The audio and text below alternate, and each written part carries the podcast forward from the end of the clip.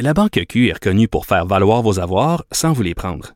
Mais quand vous pensez à votre premier compte bancaire, tu sais, dans le temps à l'école, vous faisiez vos dépôts avec vos scènes dans la petite enveloppe. Hmm, C'était bien beau. Mais avec le temps, à ce compte-là vous a coûté des milliers de dollars en frais, puis vous ne faites pas une scène d'intérêt. Avec la Banque Q, vous obtenez des intérêts élevés et aucun frais sur vos services bancaires courants. Autrement dit, ça fait pas mal plus de scènes dans votre enveloppe, ça. Banque Q. Faites valoir vos avoirs. Visitez banqueq.ca pour en savoir plus. Cube Radio. Radio. Cube. Cube. Radio. Le retour de Mario Dumont. Deux heures d'info. De 15 à 17. Il provoque et remet en question. Il démystifie le vrai du faux. Mario Dumont et Vincent Dessureau. Le retour de Mario Dumont. Bienvenue à l'émission, euh, mercredi, 15h, on vous retrouve pour une revue de l'actualité pour euh, les deux prochaines heures. Euh, merci d'être avec nous. Euh, bonjour Vincent. Salut Mario. Les gens entendent peut-être, je sais pas si ça rentre dans les micros, un petit bruit. Oui. Parce que notre building est sous une alerte. là. Euh, Probablement, comme souvent, une fausse alarme. On est proche de la porte quand même. Nos studios sont pas très très loin de la porte. Donc, euh, si jamais on vous quittait, si jamais Rapidement. on vous quittait rapidement, c'est pas qu'on n'aime plus nos auditeurs, c'est que c'est peut-être une véritable alerte de feu puis qu'on nous forcera de quitter les lieux. Parce qu'à peu près cinq minutes avant euh, le début de l'émission, là, ça s'est fait entendre. Donc, l'édifice est évacué. euh, en, au- au- en ce moment même, on l'attend. euh, parce que souvent, on voit les, on s'entend que c'est un quartier où il y a beaucoup d'action. Les pompiers, toujours des sirènes, mais là, ils sont pas encore, sont pas encore arrivés, les pompiers. Pour l'instant, c'est pas la panique. On est tout à fait en mesure euh, de faire notre euh, travail. Et Vincent, évidemment, là, c'est cette euh, première nouvelle, celle qui secoue tout le Québec, qu'on a qu'on a vu apparaître, toi et moi, sur les fils de nouvelles lundi après-midi, avant hier, avec presque pas d'informations. En fait, la seule nouvelle, c'est qu'une ambulance est allée chercher une fillette en plein milieu de la journée, alors qu'elle était supposée être à l'école, la chercher dans sa maison à Granby. On comprenait pas trop, mais on savait qu'elle était dans un état critique. Elle s'est vite, vite ramassée aux soins intensifs. Où Moi, elle je me souviens que dès le- le- que cette nouvelle-là est sortie, tu avais un mauvais feeling. J'ai eu, je l'ai dit en ondes, j'ai eu tout de suite un mauvais feeling. Parce qu'il y avait comme trois, quatre petits points. dans- Tu sais, que tu avais trois phrases. là, C'est un article, c'était pas un article, de, c'était même pas un paragraphe, c'était trois phrases. mais manchette, là. C'est une manchette, puis il y avait comme des. Tu veux dire, comment ça fait qu'elle n'est pas à l'école? Qu'est-ce que c'est ça, cette affaire-là? Puis là, comment ça sort de sa maison entre la vie et la mort d'un état critique? Mais là, maintenant, on se rend compte que c'est pas juste un événement, c'est pas une perte de patience là, de, de 10 secondes qui a mal tourné.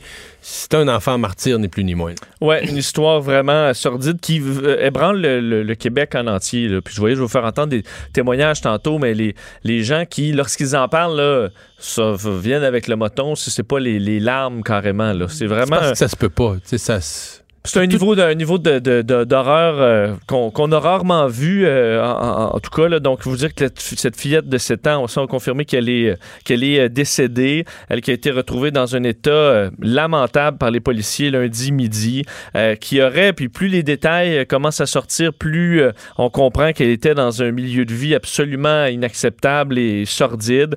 Elle aurait passé plusieurs heures enfermée dans sa chambre, les membres attachés, c'est ce qu'on on comprend. Avec on a du- du- retrouvé du du, tape du adhésif tape, ouais, euh, ça. euh, trouvé dans la pièce, probablement parce que les parents la trouvaient trop agitée. C'est ce que on, on- on peut comprendre des enquêteurs des crimes contre la personne de la Sûreté du Québec qui prennent en charge euh, cette enquête. La petite qui a passé plus de 24 heures dans un état critique à l'hôpital avant de succomber à ses blessures. Euh, et bon, on On a- remarque que si on à ce que l'oncle a dit, peut-être que si elle avait survécu, ça aurait pas été beau non plus. Là, si elle avait, par exemple, des, des, des lésions cérébrales importantes. Très grave. Ouais, On comprenait parce que le- le- l'oncle a effectivement dit, tu sais, il disait, je flatte les cheveux, il n'y a aucune, euh, aucun, euh, il y a rien au niveau du cerveau qui, euh, qui se passe. Alors, on se doutait que ça allait, euh, ça allait très mal. Et, euh, bon, les, les autres détails qui sortent sont inquiétants, comme quoi la, la- la petite fille avait tenté de fuir sa propre résidence en pleine nuit la veille du drame. Donc, il- on apprenait que la petite fille de 7 ans aurait sonné chez des voisins euh, vers 2 heures du matin dans la nuit de dimanche à lundi. Elle tentait, selon plusieurs, de chercher de l'aide. Euh, la dame, bon, qui, qui, chez qui la petite fille a sonné, a parlé, entre autres, à notre à, au journaliste de TVA Nouvelle et disait c'est chez nous, elle est venue sonner chez nous, mais nous sommes arrivés, nous ne sommes pas arrivés à temps. Donc le père, lui, est intervenu avant pour. Donc il est venu la chercher sur le balcon avant qu'eux, ben, il était en pleine nuit, avant qu'eux se lèvent et viennent ouvrir la porte. Exact. Donc t'imagines une petite fille de 7 ans qui sort au plein milieu de la nuit pour se sauver de chez elle. Euh, c'est assez, euh, assez particulier. Euh, d'ailleurs, l'oncle, tu t'en parlais, l'oncle Patrick Racicot, qui a publié des messages qui arrachent le cœur sur les réseaux sociaux. D'ailleurs, vous dire, bon, il se, se disent très touchés par les la vague d'appui, évidemment, de la population, des gens qui se sont déplacés sur les lieux pour apporter des fleurs ou autre. Euh, il y aura un rassemblement ce soir, 7h30, sur la rue de la petite fille pour rendre hommage à la, à la petite. Et le message qu'il a publié hier est vraiment, euh, est vraiment difficile à lire même, où elle raconte que lui et sa famille se sont battus. Il dit, on s'est battu dur comme fer et on a remué ciel et terre pour la sortir de là-bas. Euh, D'après la DPJ, on inventait des histoires. Une première attaque de la belle-mère est survenue casé criminel, etc. Et devinez quoi? Ils l'ont laissé là-bas.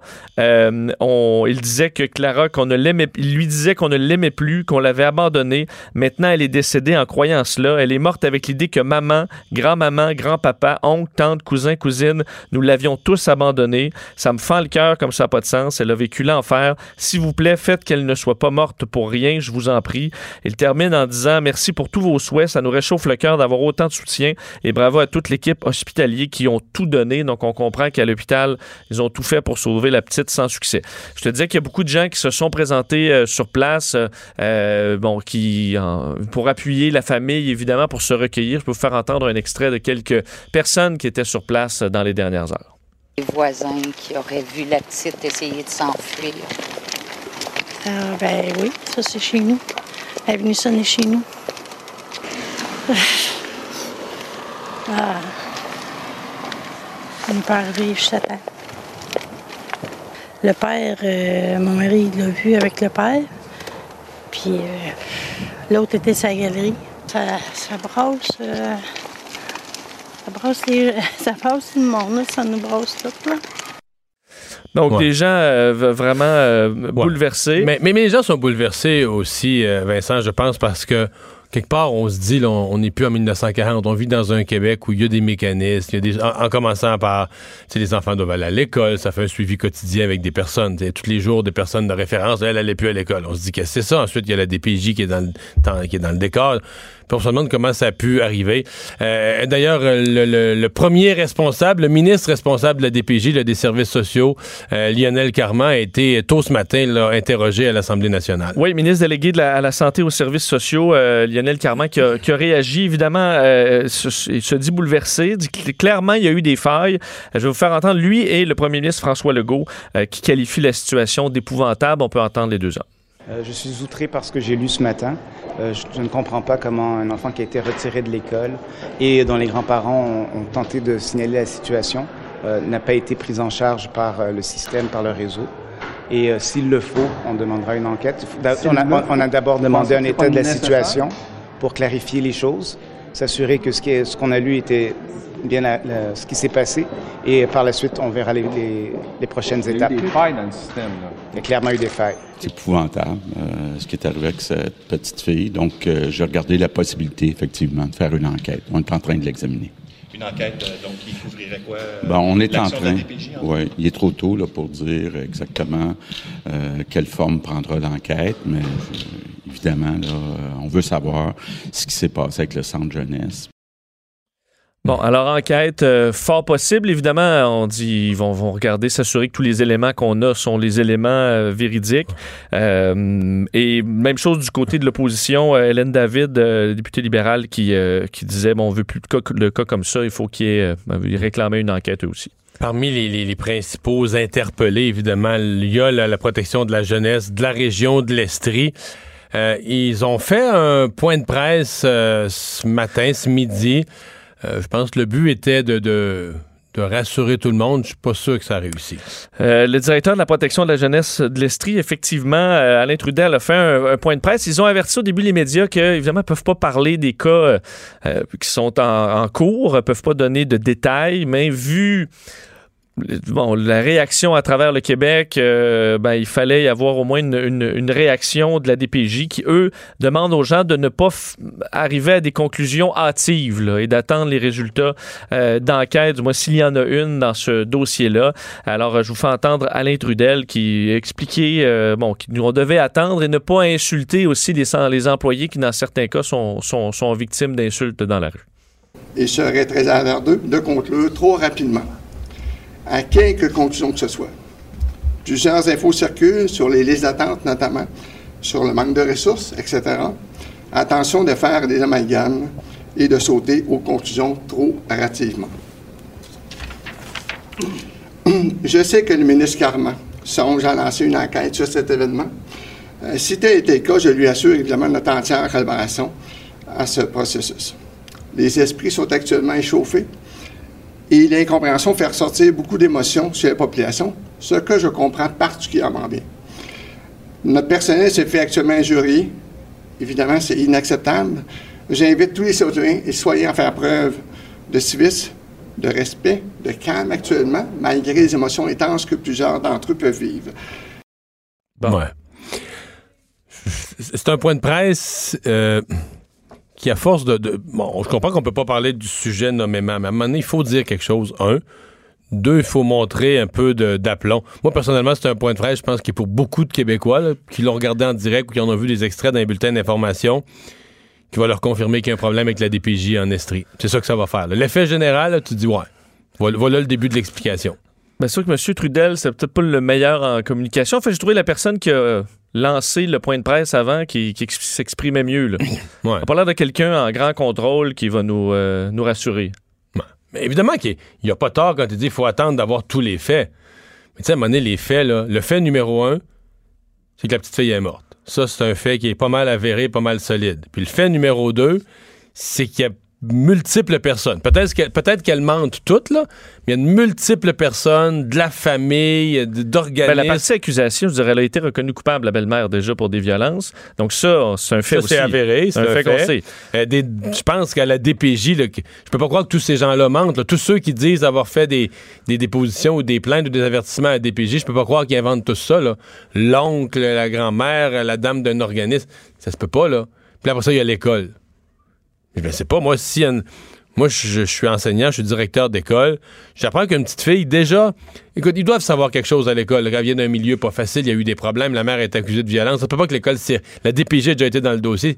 L'école doit savoir que c'est peut-être un cas à avoir un, un petit peu plus de regard. Là, tout à coup, elle vient plus à l'école. Ça allume pas ça, un- ça allume pas une lumière dans, dans le tableau de bord de dire, ben voyons. Dès là. la deuxième journée, là. Ben, il me semble. Ça te prend un, billet- un billet du médecin. là, quand ça fait une passe, semaine, euh? on, dit- on parle de plusieurs semaines. Mais moi, c'est drôle, tous les parents, matin, à qui je parle, là, ce qu'ils me disent, c'est voyons, nous autres, notre enfant va pas à l'école une journée, puis euh, il est 9h10, puis l'école, appelle, là. Puis là, ben, un enfant est retiré de l'école pendant des semaines, puis. Parce qu'on devine que le père euh, est pas quelqu'un à qui tu dis, ah, ben, il paraît évident qu'il peut donner l'école à la maison. Là. Ça, ça, ça sent pas ça, là. Puis même là, l'école à la maison, en plein milieu de l'année, là, tu commences, ah, on va commencer l'école à la maison. Pas sérieux. Pas sérieux, là, ça marche pas cette affaire-là. Ben, en tout cas, on va, euh, on va euh, espérer au moins que la lumière soit vraiment faite et que si est-ce que le ministre Carman, à qui on va parler un peu plus tard d'ailleurs, euh, ce qu'il a décrit comme des, des failles dans le système, qu'elles puissent être corrigées pour l'avenir parce que là, ça a été toute une, toute une faillite de notre système de protection de nos enfants. Je vous rappelle que pour les, les gens du secteur, euh, il y a un rassemblement euh, pour se recueillir à 7h30, donc sur la, la rue Le Lindor où, euh, où la, la tragédie s'est passée. D'ailleurs, l'oncle euh, cherchait un prêtre, si quelqu'un pourrait venir pour faire une prière, euh, ce serait de la bienvenue. Alors, on risque de voir des gens euh, se recueillir dans ce quartier-là qui est assez bouleversé.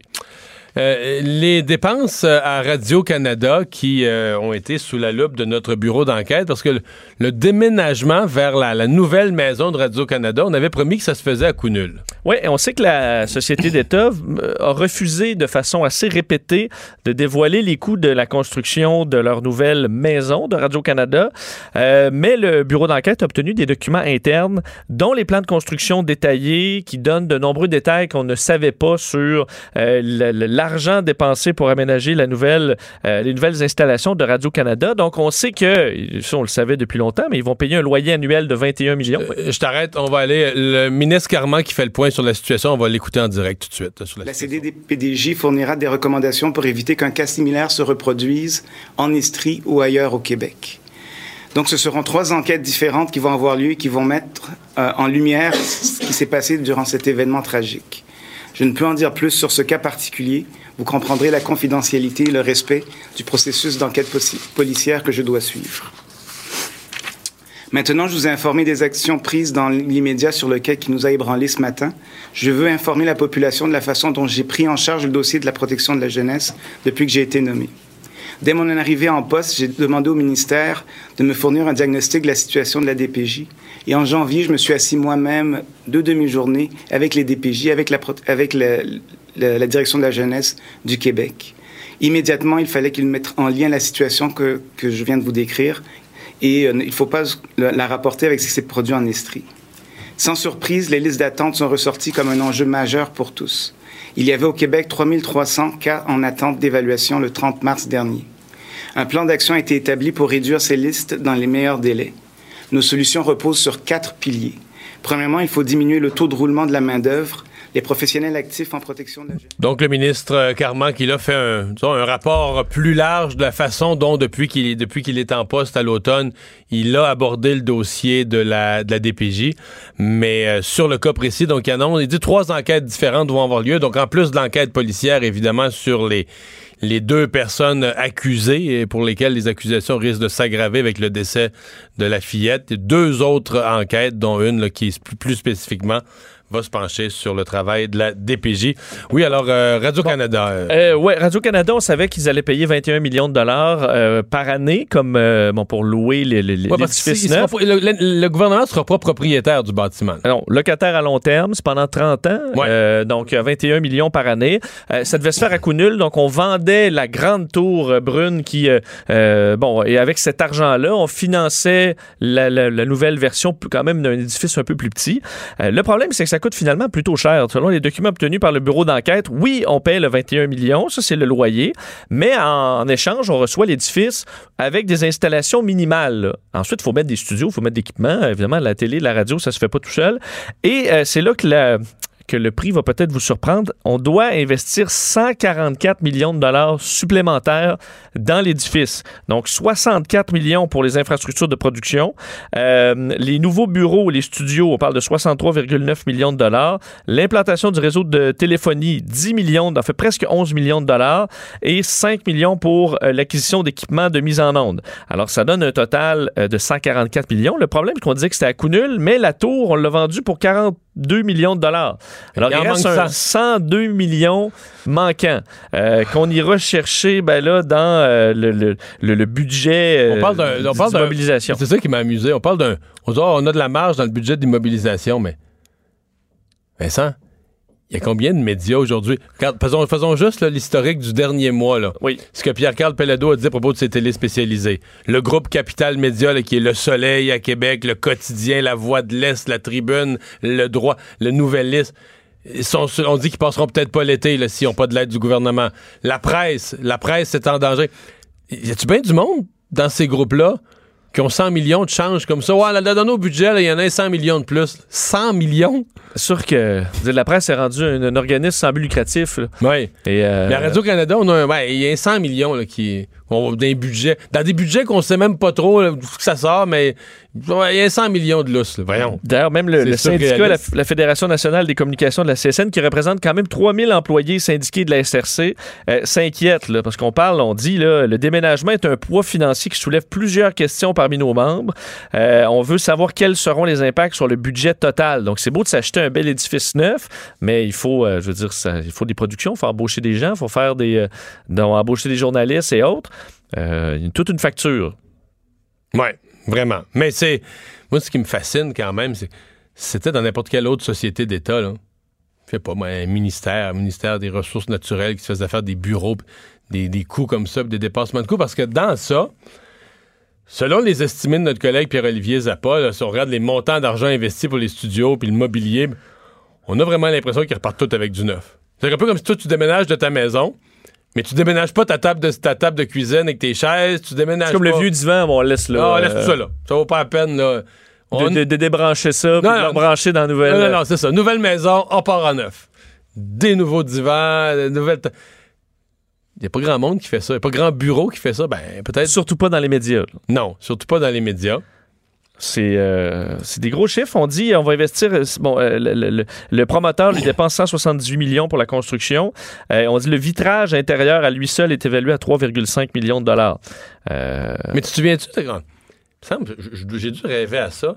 Ça, dès que tu ouvrais la, la TV, dès que tu regardais Radio-Canada où tout le monde en parle, il y a quelques années, le sujet c'était juste là, les coupures à Radio-Canada, puis on n'a pas d'argent à Radio-Canada, puis on peut plus faire de l'information, puis il faut fermer le.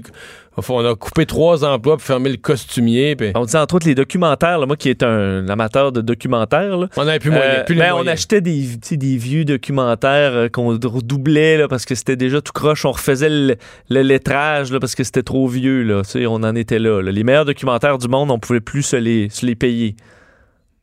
Puis là, tout à coup. euh, Ouais, moi que la tour a des, des- tu sais, un design magnifique, euh, c'est quelqu'un qui habite à- en Gaspésie, là, Il y avait ça, ça, jamais, ça là. lui donne rien. Ce qu'il veut, c'est avoir le meilleur documentaire du monde, là, À soit télé. à la télé canadienne. Ben, ça, j'espère que là-dedans, on coupera pas. là. Bon, euh, parlons inondation. Évidemment, c'est toujours euh, dans, euh, dans l'actualité. On, on suit encore, évidemment, toute la situation euh, des, des digues. Oui, et euh, le, bon, et un des secteurs euh, qui, qui était surveillé, c'est en Outaouais. là. Évidemment, on le disait hier, la, la situation se stabilise à plusieurs endroits, mais en Outaouais, on attend encore quand même de la pluie dans les prochains jours.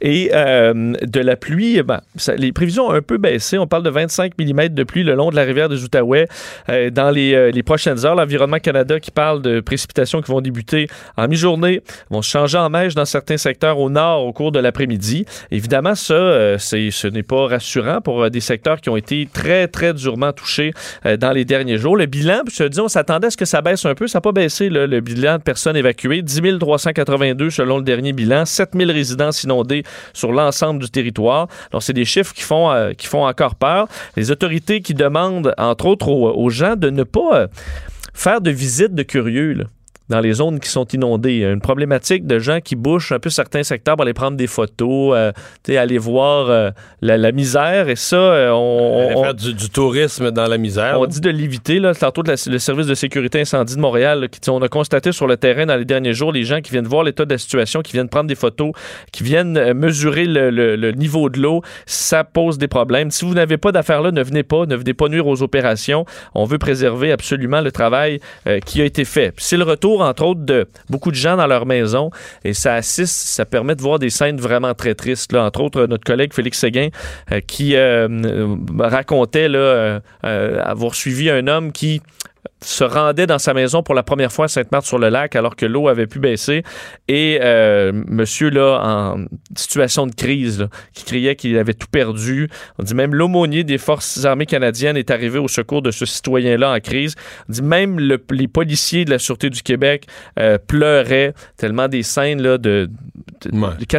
de gens qui disent avoir tout perdu. Mais même les des gens qui euh, ouais. qui se sont battus là, contre l'eau autant Ouais. qu'ils ont pu. Mais les, les plus en action, parce qu'il y a des gens qui sont, comme on dit, qui sont vite sur le piton, ceux qui sont le plus en action, puis sont peut-être habiles de leurs mains aussi, qui sont entrés, là. Il y en a qui c'est impressionnant, quelques heures après, sur leur terrain, ce sont des montagnes des montagnes de, de débris, donc le, le gypse, les- évidemment les meubles, tout, tout ce qu'il y avait. Tout ce qu'il y avait dans le sous-sol, incluant le gypse sur les murs, là, tout est arraché. On va parler à, quelqu'un que j'ai croisé lundi lorsque je me suis rendu à Sainte-Marthe, qui à ce moment-là, à, Sainte- à Sainte-Marthe, pardon, à ce moment-là, ne pouvait pas se rendre à sa maison. S'y est rendu plus tard en journée euh, lundi.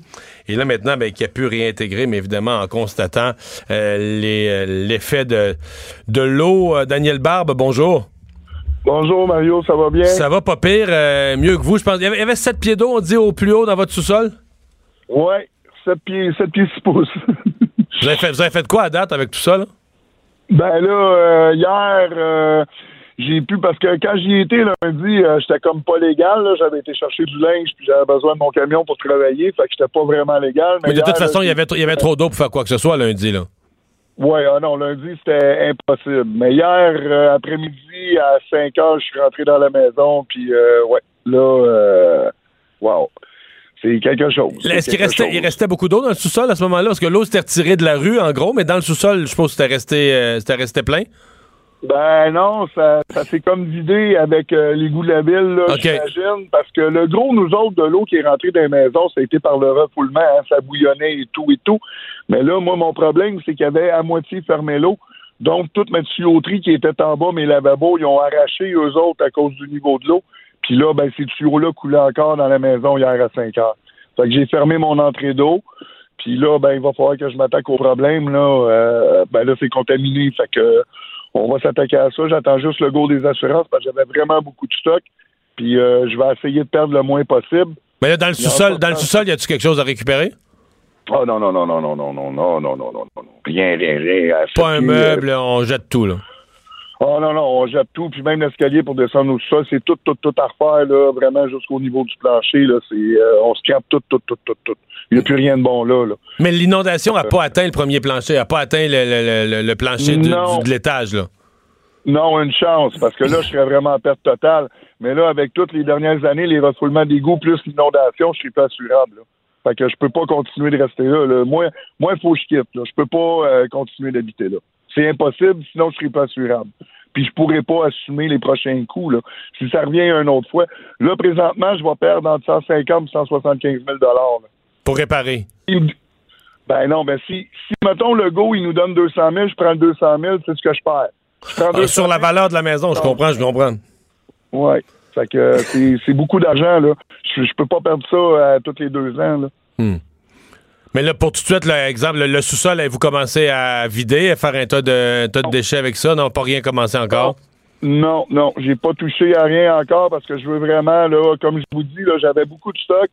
Puis on le sait que dans ces temps-là, il y en a tout le temps qui veulent profiter. Mais moi, je veux dire, là, c'est là, on va prendre les photos, on va y aller là, dans les règles de l'art. Je vais monter un bon dossier. Puis après ça, je vais voir ce que je peux récupérer là-dessus parce que c'est sûr qu'ils me paieront pas tout quand même. là. Ouais. Parce que là, une fois, une fois vidé le, le sous-sol, il faut, il faut, comme on dit, il faut ramener ça à la structure, il faut enlever le, le gypse, il faut tout enlever. Ouais, puis il faut tout désinfecter, là. Je veux dire, euh, c'est, un, c'est un gros travail, là. Faut vraiment laver à la pression. Faut mettre un antibactérien aussi à la fin. Faut vraiment, là, euh, c'est quand même, là, une grosse journée à deux jours d'ouvrage, là, pour désinfecter la structure. Ouais, parce que cette eau-là, on, on- on le lit partout ces jours-ci, c'est contaminé au, au max, là, hein, cette eau-là. Oh, oui, moi, là, quand je vais vider le sol, je voyais les voisins hier, là, euh, c'était beau, là, ça sortait le stock, là, mais en habit euh, normal, là, pantalon, t-shirt, nous autres, on va y aller avec des chiennes, puis vraiment des gants, là, puis on jette tout après, là, parce qu'il faut pas traîner ces bactéries-là non plus, là. C'est le risque aussi, là, qu'il y a. Mais le monde n'est pas conscient, puis c'est correct aussi, là, mais je veux dire, il faut être conscient que le refoulement d'égout nous a... euh, euh, sont- c'est infecté, là, tu sais, c'est- c'est pas sain d'aller travailler dans ce milieu-là, là. C'est pour ça que le monde conseille de pas rentrer dans les maisons tout de suite aussi, là. Donc, vous, pour vous, il pas. euh, le- il- même Ouais, pour mettre- même s'il n'y a pas eu d'eau à l'étage, il n'est pas question de retourner habiter là à court terme, là. Non, non, non, non, non, non, non, non, non, parce que c'est c'est un risque pour la santé, là. Je veux dire, euh, c'est sûr qu'on est tous pressés de retrouver notre chez nous parce que là, euh, je veux dire, on, a nos routines, les enfants ils ont leur routine, mais là, c'est tout brisé. Mais il faut pas y aller trop vite non plus, puis mettre la santé de nos enfants en danger, puis la nôtre aussi, là. Hey, on vous souhaite la meilleure des chances euh, dans tout ça. Merci beaucoup. Bon courage, à Daniel Barbe. Ben, il n'y a pas de problème, M. Dumont. Au revoir. Je sais pas, c'est bon. Merci. Au revoir. Moi, c'est le double problème, là. Là, lui va travailler comme un, travailler comme un chien pour remettre sa maison à l'endroit, puis finalement pour plus l'habiter après, parce que de toute façon, il ne veut plus habiter là. Ben, c'est ça. Puis ça va être le cas de bien des gens sur place. Ça. Est-ce que tu reprends le risque? mettons qu'il y en a 10 des gens ou 15 qui se découragent comme ça d'habiter là puis qui les mettent en vente. Là, on s'entend que c'est pas bon pour le prix, des, le prix de revente. C'est un problème. Tu as eu un problème d'inondation, puis en plus, tu en as beaucoup, beaucoup à vendre dans le secteur. là. Ouais, tu revends ça. Est-ce que quelqu'un qui, qui a pas, tu sais, qui est pas là, là, qui a pas une bille là, dans le dos, va décider de racheter une maison, euh, s'installer là, là, avec la même digue? Qu'on va renforcer, mais tu sais. Ben, c'est pour ça qu'il va falloir que la, la notion de renforcer la digue, il va falloir que ça soit vraiment euh, convaincant. Une dernière petite nouvelle vite, on a des... euh, disons qu'à date, on n'a pas été trop des bonnes nouvelles. Non. On a des bonnes euh, d'Adonis Stevenson. Oui, les nouvelles sont, sont meilleures. En fait, ça fait longtemps que ça s'améliore beaucoup. Là, à chaque nouvelle concernant Adonis Stevenson, on apprend qu'il va beaucoup mieux. Son promoteur, Ivo Michel, qui l'a confirmé au- aujourd'hui. Lui qui avait été mis KO par, on sait, bon, dans, dans son combat contre l'Ukrainien, Gvozdik, le 1er décembre dernier à Québec. Ce que dit Yvon Michel, il dit J'ai des conversations avec Adonis comme j'en avais avant son accident. Il se déplace tout seul, il mange bien, il passe des week-ends chez lui. Ce qu'on me dit, c'est qu'il reste encore des choses à améliorer, mais il est très, très bien encadré avec de la thérapie au niveau de la mémoire, au niveau physique. Il est bien là-dedans. Alors, on dit c'est au-delà de tout ce que j'aurais pu jamais penser après l'avoir vu dans le coma à Québec. Donc, à ce moment-là, on savait même pas s'il allait survivre, s'il allait remarcher, par exemple. Euh, lui qui a subi quand même un traumatisme crânio-cérébral sévère euh, après son combat. Alors, euh, il va mieux. Il s'en tire avec, du moins pour l'instant, très peu de séquelles. Si séquelles il y a. Mario Dumont et Vincent Dessureau. Le retour de Mario Dumont. Après l'avoir lu et regardé, il était temps de l'écouter. Cube Radio. Pour parler de- d'environnement, de, la situation actuelle des inondations, avec quelqu'un qui a déjà été euh, aux commandes de ce ministère de l'Environnement, euh, David Hurtel. Bonjour. Bonjour. ça vous fait quoi de, de- de voir ça aujourd'hui, euh, tout le dossier des inondations euh, de, de l'extérieur? Ouais, ben ça me ramène évidemment comme comme en 2017, première pensée évidemment, c'est pour les sinistrés, pour les gens là, comme la personne que vous aviez au téléphone là, il y a quelques minutes là. Euh, c'est déchirant. l'enfer, ce Je- qu'ils vivent, non, c'est ça. Puis d'abord faut faut penser à ces personnes-là, euh, tous les bénévoles, les, les personnes qui sont au, au secours là, aux premières lignes. Moi, j'ai vu ça de très près en 2017. Le travail est extraordinaire. Hein. C'est des gens, ils dorment pas là. Là, c'est 24/7 depuis des jours et des jours. Là, on est rendu dans des semaines. Le stress, euh, tu sais, la maison, vous le savez, euh, notre maison, c'est notre atout. Euh, souvent, c'est de génération en génération là, dans certaines régions. Euh, le quartier, c'est tout. Alors, d'abord, évidemment, beaucoup d'émotions à entendre ça. Et ben là, on revoit un peu le, le même genre. Là, c'est deux fois en trois ans qu'on parle de crue centenaire. Il faudrait peut-être trouver un autre nom parce que, tu sais, quand on dit crue centenaire, c'est à peu près dire que c'est très rare. Il y, a, il y a une transformation. Tu sais, on en a parlé en 2017. Il y a une transformation fondamentale euh, quant à notre relation avec l'eau. je- euh, et il faut revoir En même temps, ça, ça. nous fait penser qu'on a construit beaucoup oui, dans des zones à risque. Je suis d'accord. Puis ça, bon, ça, on peut faire un, un long procès, hein, parce que là, on parle de décennies et de décennies, plusieurs gouvernements, les villes, municipalités, Toutes les tout le villes monde. voulaient des revenus, des ça. beaux terrains. Alors là, si on. Puis c'est une raison pour laquelle je venais ici, c'est parce que ça donne l'occasion d'avoir une vraie discussion de fond. Là, je crois qu'on a une opportunité aussi avec le gouvernement, le, gouvernement relativement nouveau. On est en début de mandat. Puis des fois, il y a des discussions, puis vous connaissez bien la politique. Des fois, en début de mandat, on est mieux positionné pour, pour avoir des discussions de fond. Là, le premier ministre a annoncé un nouveau comité là, tout à l'heure, cet après-midi. On avait un groupe de travail parce que, premièrement, au niveau municipal, bon, la première, la, la quasi unique source de revenus pour les municipalités, c'est quoi? C'est les impôts fonciers. Alors, on a tout un système de revenus qui est basé sur quoi? Le développement urbain. C'est justement parce que si une municipalité veut des revenus, ça passe par les propriétés, par les taxes foncières. Dans le cas précis de Sainte-Marthe, quand ils ont construit cette digue et qui a comme asséché un immense, magnifique territoire qui a donné ce quartier euh, 2500 terrains, 2500 maisons, cette digue, elle était miraculeuse, là. Ben voilà. D'une certaine façon. là. alors- elle, généré en termes de taxes foncières, là. Ah ben, c'est sûr, ça a révolutionné, surtout par- pour des, des petits villages, des petites municipalités. Un développement urbain euh, peut faire la différence, la, la différence totale entre une survie financière puis du vrai développement, puis la capacité d'offrir des services aux citoyennes et aux citoyens. L'autre enjeu, puis ça, c'est quand même rappelé, parce qu'on part pas de zéro quand même. Puis je veux pas faire la belle-mère, puis je veux pas euh, revenir sur, sur 2017 trop trop, mais suite aux inondations de 2017, moi, j'ai présidé un colloque. J'ai organisé un colloque qui a eu lieu en octobre, juste avant le remaniement. Alors, j'étais encore ministre de l'Environnement en octobre 17, où on a invité des experts, des expertes. Il y en a ici au Québec. Euh, la professeure Thomas, par exemple, à l'école d'urbanisme de l'Université de Montréal, est une experte dans ce domaine-là. On avait invité des gens de Calgary parce qu'il y avait une- des grosses inondations à Calgary en 2013. Je sais pas si vous vous souvenez. Oui, oui. C'est puis bon, on avait on avait invité des gens qui, ont- qui ont fait partie justement de tout l'effort de reconstruction puis toute la réflexion qu'il y a eu. On a invité la personne, le gouvernement des Pays-Bas a une personne qui est en charge de l'eau. On a comme un Parce que les Pays-Bas n'existeraient pas s'il n'y avait pas des immenses digues, les, Voilà. les d'air, c'est des, Oui. ta- des terres créées artificiellement. Exactement. Le- plus de la moitié du pays est sous le niveau de la mer. Alors, s'il n'y avait pas ce, ce système, mais c'est euh, beaucoup d'expertise, plus des gens euh, d'ici au Québec, du monde des municipalités. Je me souviens, le maire Pedno Jobin de Gatineau était là. Euh, bref, tout ça pour dire qu'on a eu une réflexion de deux jours.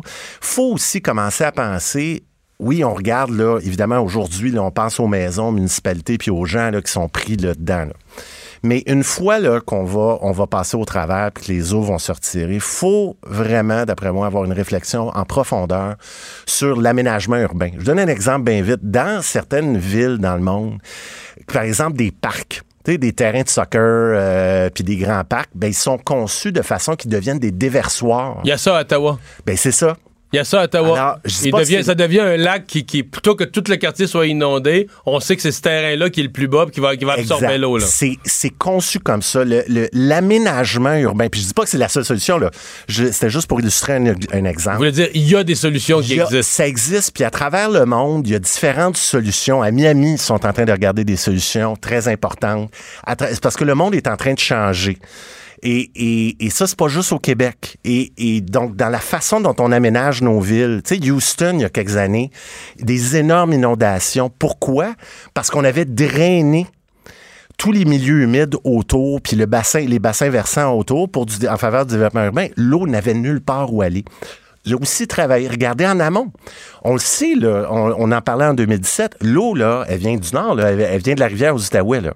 Elle descend de loin, l'eau. on, parle, on parle de la neige peut-être qui, qui part de la nord, du nord de l'Ontario, du Témiscamingue, qui- Exactement. qui descend. Là. Alors, l'eau, là, bon, c'est sûr qu'il n'y a plus, là, mais l'eau, la, la grande majorité de l'eau, elle vient soit justement du Grand Nord, de l'Ontario, du Témiscamingue, puis elle descend, ou elle vient des Grands Lacs. Hein, c'est ça aussi, hein, parce Ouais. que c'est les deux, c'est les Qui deux se, qui se joignent au qui se fleuve. joignent au fleuve juste avant Montréal. Alors, là, il y a aussi, euh, puis il y a déjà eu des efforts avec la voie maritime. Il y a un barrage à Cornwall, puis une commission internationale mixte qui s'occupe de, euh, de, de, régler les niveaux pour essayer d'atténuer les niveaux euh, de l'eau puis la pression qu'il y a tant en Ontario qu'au Québec. Mais on a fait en 1986 la même chose. On a construit un barrage sur la rivière des Mille-Îles en 1986, justement pour aider, parce qu'il y avait des inondations tous les ans à Laval, à Rivière-des-Mille-Îles. On a construit un barrage. Alors, il faut vraiment penser de façon globale comment on gère nos bassins versants, comment on gère les milieux humides, comment on gère la planification urbaine, le design urbain. Euh, aux Pays-Bas, là, on, a, racheté certaines, terres agricoles pour créer des déversoirs. Puis on a, dé- on a déplacé des fermes puis des résidences justement pour permettre euh, de bien gérer les cours d'eau puis bien gérer l'eau. Alors, c'est la même chose quand, quand on travaille sur les berges, le long des berges, la sédimentation des cours d'eau. En tout cas, bref, il y a beaucoup, Ouais. beaucoup mais, de mais dans le cas, éléments qu'on de peut regarder. là. Dans le cas de Sainte-Marthe, Ouais. est-ce qu'on peut dire on a construit un quartier grâce à une digue? Hein, ça, ça paraît clair. là. Le quartier n'aurait pas existé, ce quartier-là, sans une digue pour. De ce qu'on voit, là, oui. Parce ça qu'on ouais. raconte qu'avant, la digue, c'était inondé tous les printemps. là. C'était- c'était- Bon. Est-ce qu'on a oublié au fil des années cette réalité-là que le quartier, là, il est dépendant de la digue? Donc, la, la solidité de la digue, la fiabilité de la digue devrait être une priorité A. C'est ce que. la digue est là, maintenant on s'habitue, elle est là, on se fie à la digue. Puis 40 ans plus tard, on oublie que hey, la digue là, est pas juste un petit peu importante. Je veux dire, sans elle, c'est tout le quartier qui est dans le trouble. Là, on vient d'en avoir un, un douloureux rappel. Ben, il y a il y a aussi, faut, faut, oui, faut s'assurer d'entretenir les digues, les barrages. C'est quoi une digue? C'est un petit barrage, hein? C'est ça. Ouais. Faut s'entre. Mais pour l'instant, le gouvernement s'en mêle pas. La municipalité est seule responsable de sa digue. Euh, Là, c'est ça, il faut regarder. Puis, on avait eu, moi, quand j'étais ministre de l'Environnement, on avait eu un rapport euh, sur les barrages, sur l'entretien des barrages du, du- du vérificateur général. Puis, on avait mis en place un plan d'action pour justement s'assurer que euh, euh, l'entretien des barrages sous la responsabilité du gouvernement se faisait. Il faut s'assurer, parce que là aussi, la digue, c'est parce que là, il y a plus d'eau que ce qui était prévu peut-être. Là, je peux, je peux pas Ouais. parler du cas spécifique. Mais il fait, fait deux fois en trois ans qu'il y a de l'eau comme on n'imaginait pas. C'est ça. Des fois, une digue est prévue. Tu sais, comme on a eu peur là, il y a quelques jours pour un barrage d'Hydro-Québec. Pas parce que le barrage était mal construit, c'est que le- à une époque, on fait des prévisions, puis on, les ingénieurs disent bon ben pour ce, ce- ce type de débit-là, ben il faut telle résistance. On n'aura jamais plus. Il une fois par millénaire qu'on pourrait avoir plus. Et là, ce qu'on est en train de voir, c'est que faut revoir justement nos, nos- nos façons de penser parce que là, on dépasse justement Mhm. la face, les, les façons pour lesquelles on avait construit auparavant, les, les- les échelles de résistance, tout ça, faut les revoir. Et ça veut donc dire un programme d'entretien important.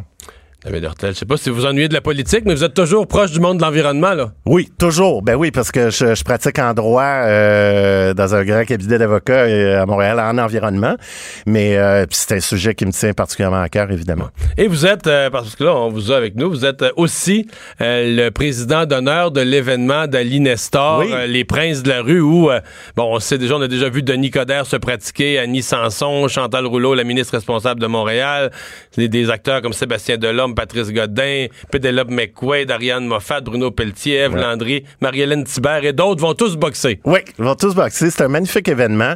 Euh, la première, c'était il y a deux ans. Moi, j'avais boxé il y a deux Ah ans. oui? Oui, j'avais Parce boxé. que vous, vous faites de l'entraînement avec Oui, Ali Nestor. Moi, moi, Ali Nestor, ben, c'est parce que Ali euh, et son organisme, Princes de la rue, est de- dans le quartier Saint-Michel à Montréal. C'était votre comté, C'était mon comté.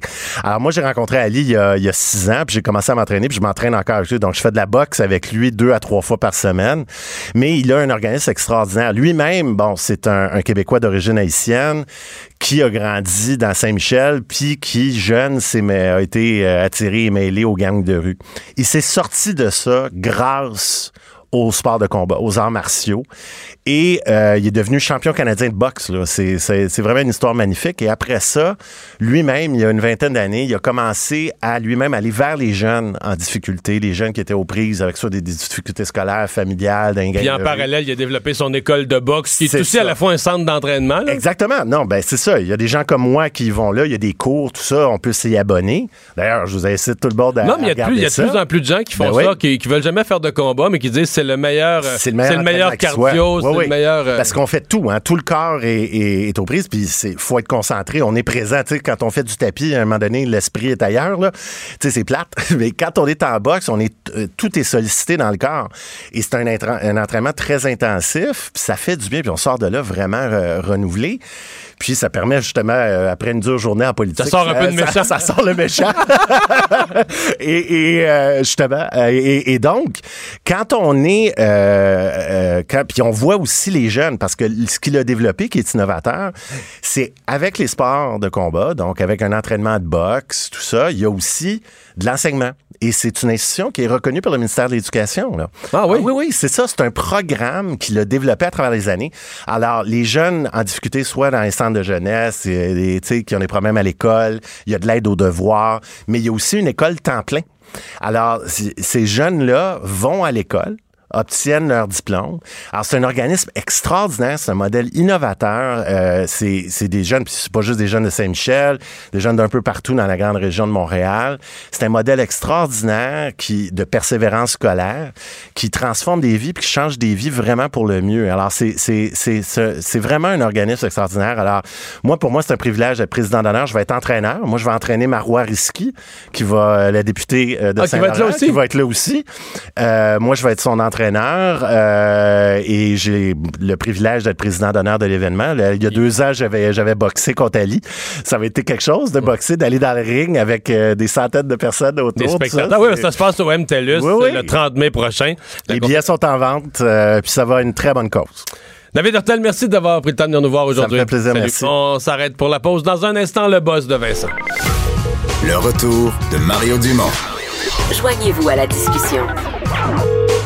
Appelez ou textez 187 Cube Radio. 1877 827 2346. Le buzz de Vincent Dessureau. Vincent, dans ton buzz d'aujourd'hui, tu nous parles d'une. Écoute, c'était, c'est vraiment la fin d'une tradition au Québec, la fin d'une époque. La course au cochon graissé au Festival du cochon de Seine-Perpétue. On vient de mettre fin à ça. Ouais, c'est fini. Euh, Es-tu déjà allé? Sûrement? Je suis jamais allé. Non, même pas en... j'ai déjà vu des images. J'ai déjà, vu déjà parce qu'ils sont pas les seuls à faire ce qu'on appelle un rodéo de cochon. Là. Ouais, tu cours après le petit cochon. Ouais, tu l'attrapes, il est plein d'huile, il est tout graisseux, puis c'est pas facile à attraper. puis- Ben, j'en doute pas. euh, mais euh, tu. euh, Mais là-dedans, il y, a- il y a des hypnotiseurs. hein. Qui hypnotisent le cochon? Ben, c'est-à-dire qu'il y a des gens- tranquille? Il y a des gens, ouais. Il y a des gens qui ont cette technique-là. C'est plutôt que de courir comme un fou, là. Ils font comme s'ils s'intéressaient pas. Ils font comme si s'intéressaient pas au cochon, bouge peu. Maintenant, le cochon va s'approcher d'eux, vont marcher lentement, vont arriver à côté, ils vont, l'attraper. Mais Il y a que- des gens qui ont. Je pense qu'il faut vraiment que tu aies une, une énergie vraiment naturellement calme parce que les animaux sentent la moindre nervosité. Si t'es hypocrite pour. Tu sais, que t'essayes de pas bouger, mais quand de toi, là, le cœur te roule à 172, tu dis Je vais le pogner, je vais le pogner. Tu sais, le cochon, il va le sentir, puis mais il y a un niveau d'assurance, de, calme, de détachement où le cochon le regarde, Euh, monsieur. Il se penche vers moi. Hop, il vient de me prendre. il, il m'attache. T'attaches tes pattes, ça, ou tu. Euh, tu non, je pense que tu un le déposes dans un, ouais, dans un bucket. Mais ça. tu, euh, est-ce que, je est-ce que tu te souviens, c'est à l'époque où tu étais en politique, c'était pour des politiciens malaisants d'aller dans ces événements-là parce Moi, que les animaux. euh, Mais c'est c'est parce que maltraitance, là, tout est relatif. Ça, j'avoue que c'est un peu limite, mais j'ai jamais vu un cochon. Honnêtement, j'ai jamais vu un cochon être blessé ou. Non, mais dans le fond, moi, mon hurle, chien. là. Ouais, parce cochon, pour ça chasser. ouais, C'est sûr que c'est un peu un spectacle, tu sais, où c'est c'est pas pour le bien de l'animal. Mais, Tu sais, bon excuse-moi, mais là, les enfants font ça. euh, quand j'étais enfant, je faisais ça avec mon chien, courir après, puis il était tout content, là, tu sais, courir après. en- Ouais, ouais, mais là, c'est ton ami- t'as un lien avec le chien, là. Ouais, ouais, ouais, non, je comprends, mais. Tu après n'importe quel chien pour le- l'attacher y attacher Non, non, probablement le que, le, probablement que le cochon voit pas ça comme un jeu, là. Euh, mais sachez que c'est la fin. Euh, le, le Festival du cochon de Saint-Perpétue met un terme à cette course-là. On dit que c'est pas relié au, euh, bon, au groupe de défense des animaux qui, dans certains cas, réclamait un changement, mais on peut quand même euh, s'imaginer qu'un peu. là. Euh, ce qu'on veut faire, c'est tout simplement moderniser l'activité. Donc, on dit, on voulait euh, tout simplement changer un peu la façon de, de, de faire. Alors, le défi extrême du sanglier et euh, la, la, la course nationale du cochon graissé s'est éliminé. C'est remplacé par le défi du sanglichon. Alors, un, dit, une- une- un événement là, tout aussi spectaculaire, sinon plus, le défi du sanglichon. Si vous savez pas c'est quoi un sanglichon, c'est un, vraiment un mélange entre un cochon et un sanglier. Euh, Un croisement, là. Un croisement. Ça existe en même en- dans les, les- les restaurants commencent à l'offrir dans certains Ah restaurants, le sanglichon. Euh, ça a l'air que c'est très, très bon. C'est un petit peu moins agressif donc qu'un sanglier, un petit peu plus euh, bon enfant comme un, un cochon. Et euh, j'a- j'allais voir un peu c'était quoi le, le défi du sanglichon parce que je vou- voulais voulais Parce voir que là, faut, faut, faut. Faut- faut que le sanglichon reste heureux, là. Euh, ouais, ben, c'est ça. il est- je vois pas hein, ce que ça change vraiment pour le bien-être animal. C'est que, euh, en fait, il y a des équipes qui sont dans un bon, euh, petit ring là, de boîte avec un sanglichon. Euh, L'étape 1, c'est d'enfiler des colliers autour du cou des sangliers. Alors, tu as plusieurs sangliers, sanglichons qui courent partout. Puis Là, tu leur mets un petit anneau autour du cou, un genre de petit cerceau. Euh, alors, le but, c'est de, de les encerceauter le, le plus possible. Ensuite, faire passer les bêtes à travers des cylindres. Alors, au début, tu leur mets des petits, euh, des petits colliers. Après ça, tu vas les passer dans des cylindres. Et ensuite, mettre le plus de sangliers possible dans un baril. Mais faut que tu soulèves. Faut, ça revient au même. Oui, ben c'est pour ça que. C'est pour ça qu'il dit que c'est pas pour le bien-être animal, bien- parce que on, est- on, on en arrive au même. Et euh, on dit que, tu vois, ça dit sur le site, là, pourquoi participer au défi extrême des sangliers? Euh, non, tu vois, c'est même pas le défi sanglichon, ça. Défi du sanglichon. Là, ce qu'on me dit, c'est les défis extrêmes du sanglier. Là. Mais on dit parce que tu vas te sentir beaucoup plus viril après avoir attrapé un sanglier. Ton meilleur chum t'a dit t'es pas game.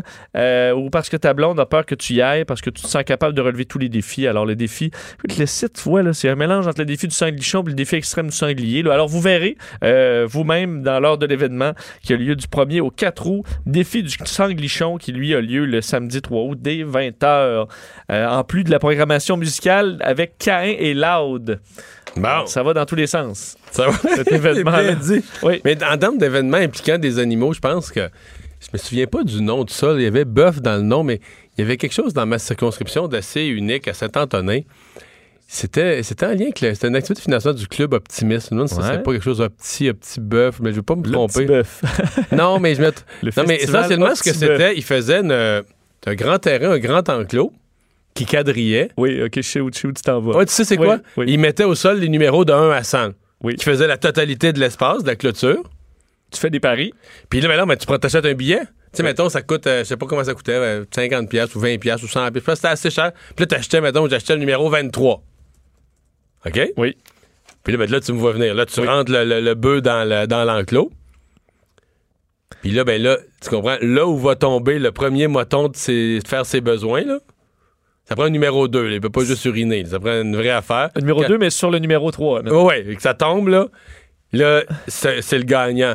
Fait que là, le bœuf, il veut pas, il, il est bien de là. Il y a personne qui le poursuit, là. Il se promène librement, hein. À un moment donné, il, il marche un peu. Puis c'est sûr qu'il se couche pas parce qu'il y a de l'animation. La- ça s'en vient, ça s'en vient, tu dis, vas-tu le bar? Mais non, mais c'est parce que quand il passe, vous avez, mettons, tout à le 23, là, puis là, le gagnant, c'est un gros prix, c'est comme une coupe de 1000 dollars, tout ça.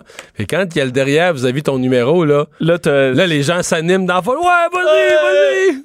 Puis là, finalement, il continue son Là, il continue. Mais ça, c'est le festival de la vache Kishi de Saint-Magloire. C'est c'est suis même déjà chose. allé. T'es déjà allé, je connaissais il y, pas a- ça. il y a différents... euh, Il y a différents formats, Parce là. que oui, le festival de la vache Kishi, c'est plus, c'est plus, c'est plus clair là, sur le nom. Oui, oui, le Mais, nom est euh, moins. À euh, Saint-Magloire, j'ai déjà, j'ai déjà assisté euh, au festival de la vache Kishi, mais j'avais pas pris de billet. La seule affaire, c'est que ça peut durer. Elle avait déjà chié, Ah comme oui. on dit. là. Les gens sont dans les estrades, ça peut durer 5 minutes, ça peut durer 3 heures et demie. Là. Oui, imagine là que. Mettons qu'il n'y a pas envie, là, le bœuf, là, je veux dire. euh, Mais il doit avoir un choix, un choix d'animaux qui, Deux, qui en trois. prennent un qui, qui est un ça peu. fait longtemps qu'il n'est pas allé. Là. Ouais, ben quoi, ils veulent vendre de la bière, euh, sont, Ouais. mieux, sont mieux d'en prendre un qui, qui en a pour un bout. Là. Alors, euh, c'est le, le, le, le Saint-Mag Fest, maintenant le nom, mais en, en parenthèse, ça marque Festival de la Vache qui. Donc, on a enlevé, enlevé le, Le verbe. le chi, parce que dans l'ancien site, on s'assumait. là. Mais maintenant, on en. On en- Ah. on- La rectitude politique, même les plus beaux concours, on n'ose plus les nommer. Là. oui, on les met dans activités satellites. Bon. Bon. Alors, après cette parenthèse Ouais. de tourisme Ben, bons, il y québécois, a quand même des festivals excitants. là. on vous invite à voyager au Québec cet été. Oui. Euh, attention à l'ail. Oui, euh, une. Bon, je sais pas si nous, on est dans une équipe, hein, on a des, des femmes dans l'équipe. Je sais pas si elles ont déjà eu certaines infections euh, bactériennes au niveau du vagin. On leur Ça- demandera pas si ça leur dérange demandera pas. on ça, peut, ça peut arriver. Et tu as le choix, tu peux aller en pharmacie. Il y a des produits qui m'apparaissent très efficaces pour, pour lutter contre ça. Ouais, sûrement. Hein, sur le, Ouais, ouais. derrière le comptoir. Ils les annoncent à la télé, d'ailleurs. Mais sur certains euh, sites Internet, on propose plutôt des alternatives euh, écologiques ou euh, naturelles. Naturelles, ouais. C'est le cas de la gousse d'ail. Pardon? La gousse d'ail. Donc, tout simplement, se- s'insérer une gousse d'ail là où ça pique. là. Euh, ça semble être Oh. quelque chose qui est assez populaire Ben euh, sur les réseaux sociaux. Euh, pourquoi? Parce qu'on dit qu'il y a des, des, composants antibactériens et antifongiques de l'ail qui permettent de combattre certaines, certaines infections génitales, entre autres la mycose vaginale ou l'infection bactérienne du vagin. Et là, Donc, il y a des gens sur Internet qui encouragent les femmes. À utiliser la gousse d'ail plutôt que les produits euh, de, pharmacie, les produits médicaux euh, disponibles. Et là, dans le New York Times, écoute, c'est pas... euh, c'est pas BuzzFeed, là. Le New York Times, la gynécologue et éditorialiste Jennifer, enfin, Dr. Jennifer Gottner sort aujourd'hui pour, ben, en fait, dire aux femmes d'arrêter de faire ça que la gousse d'ail, de un, pour libérer vraiment les, les- bénéfices de la gousse, faudrait l'écraser. Alors, ça enlève un peu le. Une gousse d'ail écrasée. là, Ouais, dans ça le va, ça va, ça va, ça va, C'est ça va. difficile. Euh, et qu'il n'y a pas d'études qui prouvent que le, le traitement antifongique fonctionne pour ce genre d'infection-là, que ça n'a jamais été prouvé, et que c'est beaucoup plus relié à l'effet placebo.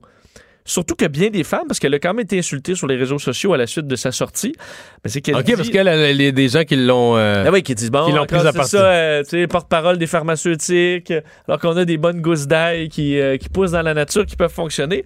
Mais ce qu'elle dit, c'est que les femmes qui pensent que ça marche, d'un, il y a l'effet placebo, mais c'est que dans 50 à 70% des cas, les femmes qui se soignent pour de la mycose n'en ont pas de mycose. Dans le fond, c'est juste une irritation temporaire. Alors eux, on se pense avoir une mycose, utilise euh, la gousse d'ail, puis là, hey, plus, de- plus, de, plus de problème. Euh, ben, c'est peut-être parce que dans 70% 50 à 70% des cas, il n'y en avait pas là, de mycose. Alors, vous vous sentez bien. Donc, mais c'est une irritation qui aurait disparu d'elle-même de toute façon en avec 24 à 48 n'importe heures. quoi, un raisin aurait tout aussi bien fait l'affaire, là. ou rien pantoute. Alors, euh, sachez-le, si vous voyez ça sur les réseaux sociaux, une professionnelle qui vous dit d'arrêter de faire ça, euh, la gousse d'ail, ça fonctionne pas. Puis je sais pas si ça... Parce que c'est utilisé aussi pour la- les extinctions de voix. là. Ça, je l'avais déjà entendu aussi, la gousse d'ail, entre autres dans le milieu du théâtre. Mais on, se l'insère, ailleurs, là. Exactement, là, c'est dans l'autre, de, l'autre côté. Euh, parce que les néolaryngobismes, mais qui sont souvent en rupture de stock, là, qui sont le, la- la- Oui, mais non, mais ils ont été retirés du marché. Les néolaryngobismes, écoute, c'est vraiment dans le monde des animateurs, là, c'est un suppositoire connu. qui faisaient des miracles, semble-t-il. Euh, qui fait des miracles. Euh, Là, je te parle de débat des chefs. là. Moi, j'ai fait un débat des chefs. euh, Sur les néolaryngobismes? Supposé.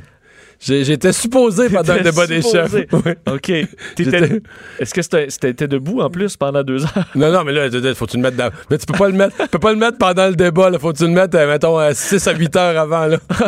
tu peux pas demander à Jean Charest, Jean, j'aurais besoin. Non, mais t'imagines, tu le mets juste avant. Genre, comme, oh, faut que. Genre, pendant que la caméra est sur M. Landry, là, j'aurais besoin d'aide une petite Donc, minute. si on disait que t'avais l'air crispé euh, dans ce débat-là, c'était réel. Le suppositoire, il est plus dans le décor. Mettons, je l'ai mis, tu le mets à midi, là. C'est des heures avant, là. Mais ça marche, c'est incroyable, là. Sauf que, ce que j'allais dire, c'est que la raison pourquoi ça a été retiré, c'est qu'il y a une controverse. Ce qu'on dit, c'est que ça brise les cordes vocales. Et là, il faudrait parler à un médecin qui l'exprime mieux que moi. Je pense que ce qui fait que les cordes vocales sont, sont irritées, tout ça, ta voix est pas belle, je pense que ça les étire ou quelque chose comme ça. Mais si tu le fais, mettons un chanteur qui le ferait, là, mettons un chanteur qui le ferait, là, toutes les semaines, il n'y aurait plus de voix, là. Ça, ça scrape la, la. Ben, Pour la fois où tu as un débat des chefs, où tu Ça vaut la peine. aux Olympiques, c'est, ça vaut la peine. Exact. Mais pas, euh, Mais pas c'est ça. Il y a des risques liés à ça. Et ils avaient été retirés du marché pendant 2-3 ans.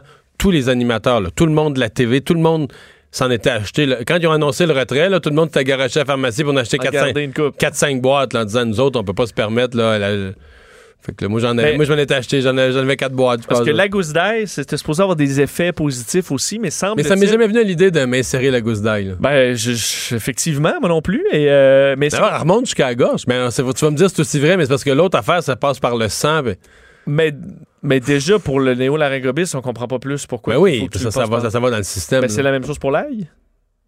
Il fait pas le chemin jusqu'à Ah, la gorge. non, là, c'est ouais, les là, ton produits- prochain Je- le- sujet, non, là. mais juste ce que je veux dire, c'est que ce que les gens qui utilisaient cette technique-là racontent, c'est que tu, tu, tu pues l'ail de, de tous les pores de peau. Là. Ça a l'air que l'effet est vraiment. Là, tu sais, normalement, que tu manges de l'ail, tu vas plus sentir de la bouche, mais l'ail de l'autre En côté. insertion? c'est Ça a l'air que tu, je veux dire, tu sens l'ail de partout. Là. Alors, euh, je, mais je- on va essayer vos trucs. Bon, euh, l'option Secret Crush de Facebook, qu'est-ce que c'est? Ouais, ben hier, j'en parlais de la. Je l'ai eu, La- là, la, la- la modification de, ouais. euh, de l'application. D'ailleurs, on disait qu'il n'y avait plus de bleu. Il y a du bleu en masse là, dans l'application. T'es-tu Ben, satisfait, toi? ben, ça fonctionnait bien. Là, j'ai pas eu le temps d'y passer encore de longues minutes. Mais euh, je parlais hier qu'il y avait l'option Secret Crush qui allait permettre d'identifier quelqu'un sur qui tu as un kick secret. Et euh, ça a été un peu dé- dénoncé aujourd'hui parce que ce que tu vas pouvoir faire, ça va te. Mais qui va le savoir? Personne va Ben, voir ça? c'est ça. c'est- D'ici la fin 2019, tu pourras identifier neuf secret crush, donc des gens sur lesquels tu as le kick. Donc, des gens qui te suivent, des gens avec. Ouais, ou des amis. Mettons, t'as le kick sur euh, La voisine. une la voisine. Ben, tu peux dire secret crush. Alors, si Tu, tu elle, cliques ça sur elle. tu as neuf options, tu as neuf, euh, neuf choix, et si l'autre personne t'a mis dans ses secret crush, Oh, ben OK, là, s'il y a un croisement de. ben là, il y a un match. Alors, ça permet de. Ils vont vous avertir les deux? Oui. Et là, ça Fait que là, tu couches avec la voisine parce que par hasard, les deux, vous avez un, Ben, exactement, un un coup de secret cœur secret. Le problème, c'est que. Parle ça- d'une belle patente. Ben, ça a été dénoncé par plusieurs parce que, euh, Ben, je comprends. de un, ça informe Facebook de qui vous aimez dans vos contacts, ce qui est une donnée qui ne risque pas d'utiliser, qui risque d'utiliser, à mon avis, pas mal. Euh, ce que les autres options de, les autres plateformes de dating, là, Tinder et autres, euh, peuvent pas savoir là, qui dans ton entourage t'intéresse, parce que c'est pas un outil qui est fait pour ça. Mais Facebook les savent maintenant sur qui tu tripes et peuvent jouer dans leur, euh, Leurs, leurs algorithmes sur T'en mettre un peu plus de cette t'en mettre personne-là. un peu Ah. plus, puis tout ça. Alors, évidemment, c'est des infos qu'on veut pas nécessairement leur donner. Et il y a aussi l'option de euh, d'être utilisé pour intimider les gens. Tu sais, les jeunes, là, tu peux mettre euh, neuf crushs qui sont juste les, les gens, euh, les, les- rejets de la classe. là, après ça, tu vois sur qui, euh, qui tripe sur toi, puis tu, tu dis ça à tout le monde. Et ça peut être utilisé à mauvais escient et aussi en cas de piratage. Dis parfait, là, tu identifies, toi, neuf personnes sur qui vraiment en secret tu tripes. Ça se retrouve euh, publié sur ta page ou tu oublies ton compte ouvert, puis quelqu'un va vérifier. Bref, il y a beaucoup de. On trouve que c'est ça peut être une pente dangereuse d'utiliser ce genre d'outils-là et qu'on devrait plutôt d'en dire le moins possible aux réseaux sociaux plutôt qu'en ajouter là, ce genre de trucs-là qui peuvent vous mettre dans l'embarras. Alors, vous pouvez le rajouter peut-être sur des amis euh, que s'ils le savent, ce sera pas grave, mais euh, pour des jeunes, ça peut être un petit peu plus à risque ou pour la voisine aussi, pour pas faire de malaise. Dans la rue. Dans la rue. Mario Dumont. Il s'intéresse aux vraies préoccupations des Québécois. La santé, la politique, l'économie. Jusqu'à 17. Le retour de Mario Dumont. La politique, autrement dite.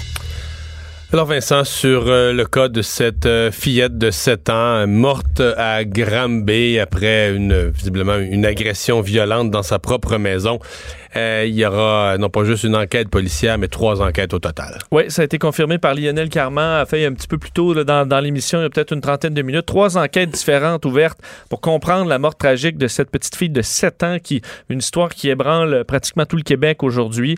Alors, ça a été annoncé par le ministre de la Santé et euh, des Services sociaux.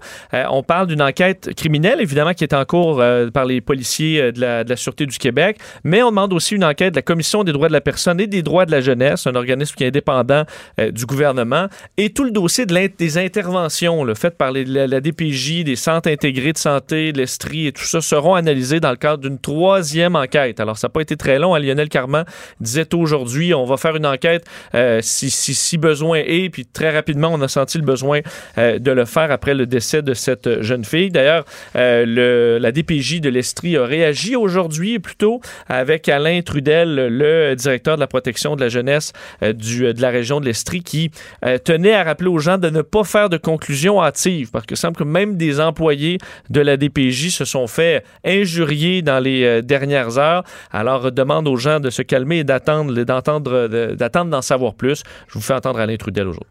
Il serait très hasardeux de conclure trop rapidement à quelque conclusion que ce soit.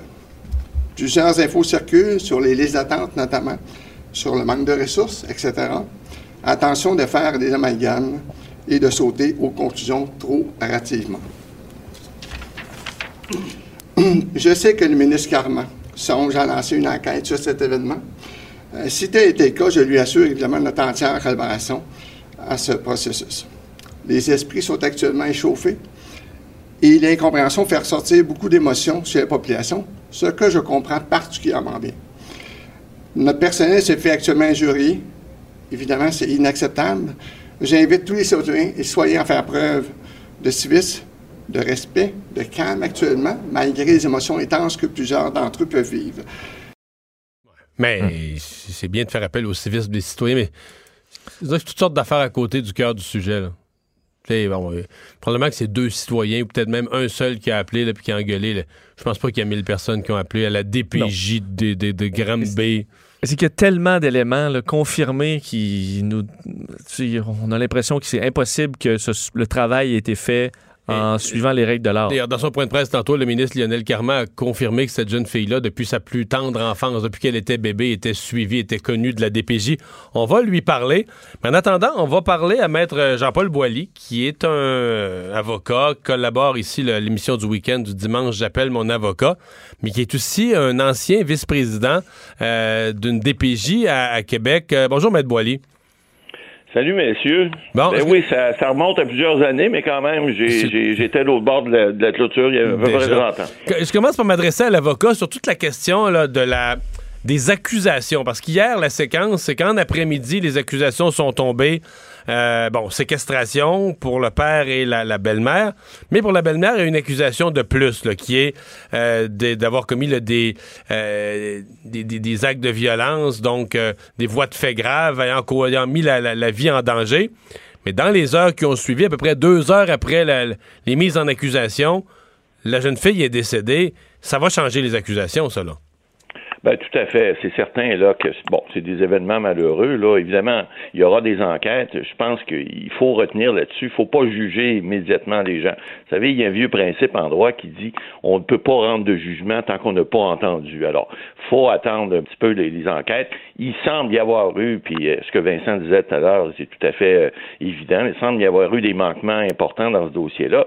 Maintenant, faut pas non plus dire. Euh, votre recherchiste Marie-Pierre m'a envoyé des extraits de que bon, à Jonathan Trudeau ce midi où la juge, l'ex-juge Ruffo euh, faisait des commentaires assez acerbes envers la, DPJ. Elle, elle a pas tort, surtout, effectivement, mais il faut comprendre, il y a des lourdeurs administratives, on a des chartes à respecter, il y a des, il y a beaucoup, évidemment, il y a beaucoup des fois, il y a, beaucoup de, chefs, des fois il y a peu d'Indiens, euh, on, surcharge des fois des employés à la DPJ comme ailleurs, on voit ça dans les hôpitaux, on voit ça à bien des endroits.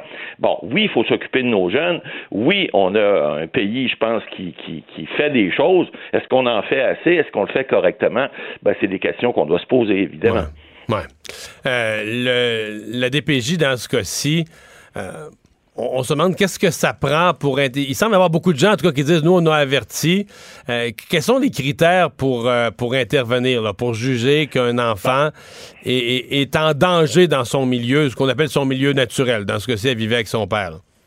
Ah, tout à fait. Il faut qu'il y ait d'abord il y a des signalements qui se font. Il semblerait qu'il y en a eu dans ce dossier-là. Évidemment, on peut pas juger immédiatement. On n'a pas tous les faits en, main, mais il reste que lorsqu'un enfant, lorsque la, sécurité ou le développement de l'enfant peut être compromis, bon, puis qu'il y a un signalement qui est fait, il y a des fonctionnaires. Ce sont des fonctionnaires effectivement qui doivent prendre charge du dossier, évaluer le dossier. Maintenant, il y a des chartes parce que vous savez là où les droits des uns euh, s'arrêtent, les droits des les autres commencent, et puis, bon, il y a une mère, il y a un père, il y a une belle-mère, il y a peut-être un beau-père, il y a des gens autour. Euh, qu'est-ce qui s'est passé? Pourquoi on a laissé cet enfant-là alors qu'il semblerait qu'il y avait eu des marques de violence ou des signalements? Il y a peut-être des raisons, je ne sais pas, les enquêtes vont toutes déterminer ça. Mais là où la juge Ruffo a raison, il y a une ribambelle d'échelle d'administration qu'il faut faire. Il faut passer par des... J'ai des gens que je connais là, qui travaillent encore à l'EDPJ et, et on demande... Il y a beaucoup de papiers à remplir pour protéger l'enfant, protéger les parents, protéger aussi les gens qui travaillent à la DPJ parce que eux aussi, comme les policiers, comme bien des intervenants dans les milieux sociaux, même les milieux médicaux, euh, doivent se protéger parce qu'aujourd'hui, ben, on vit dans un monde où il y a beaucoup de monde qui ont peur de poser ou de ne pas poser de gestes parce que ça peut avoir des conséquences X d'un côté puis Y de l'autre. Alors, tout ça fait en sorte que des fois, ben, on peut, ça, le système peut, entre guillemets, déraper.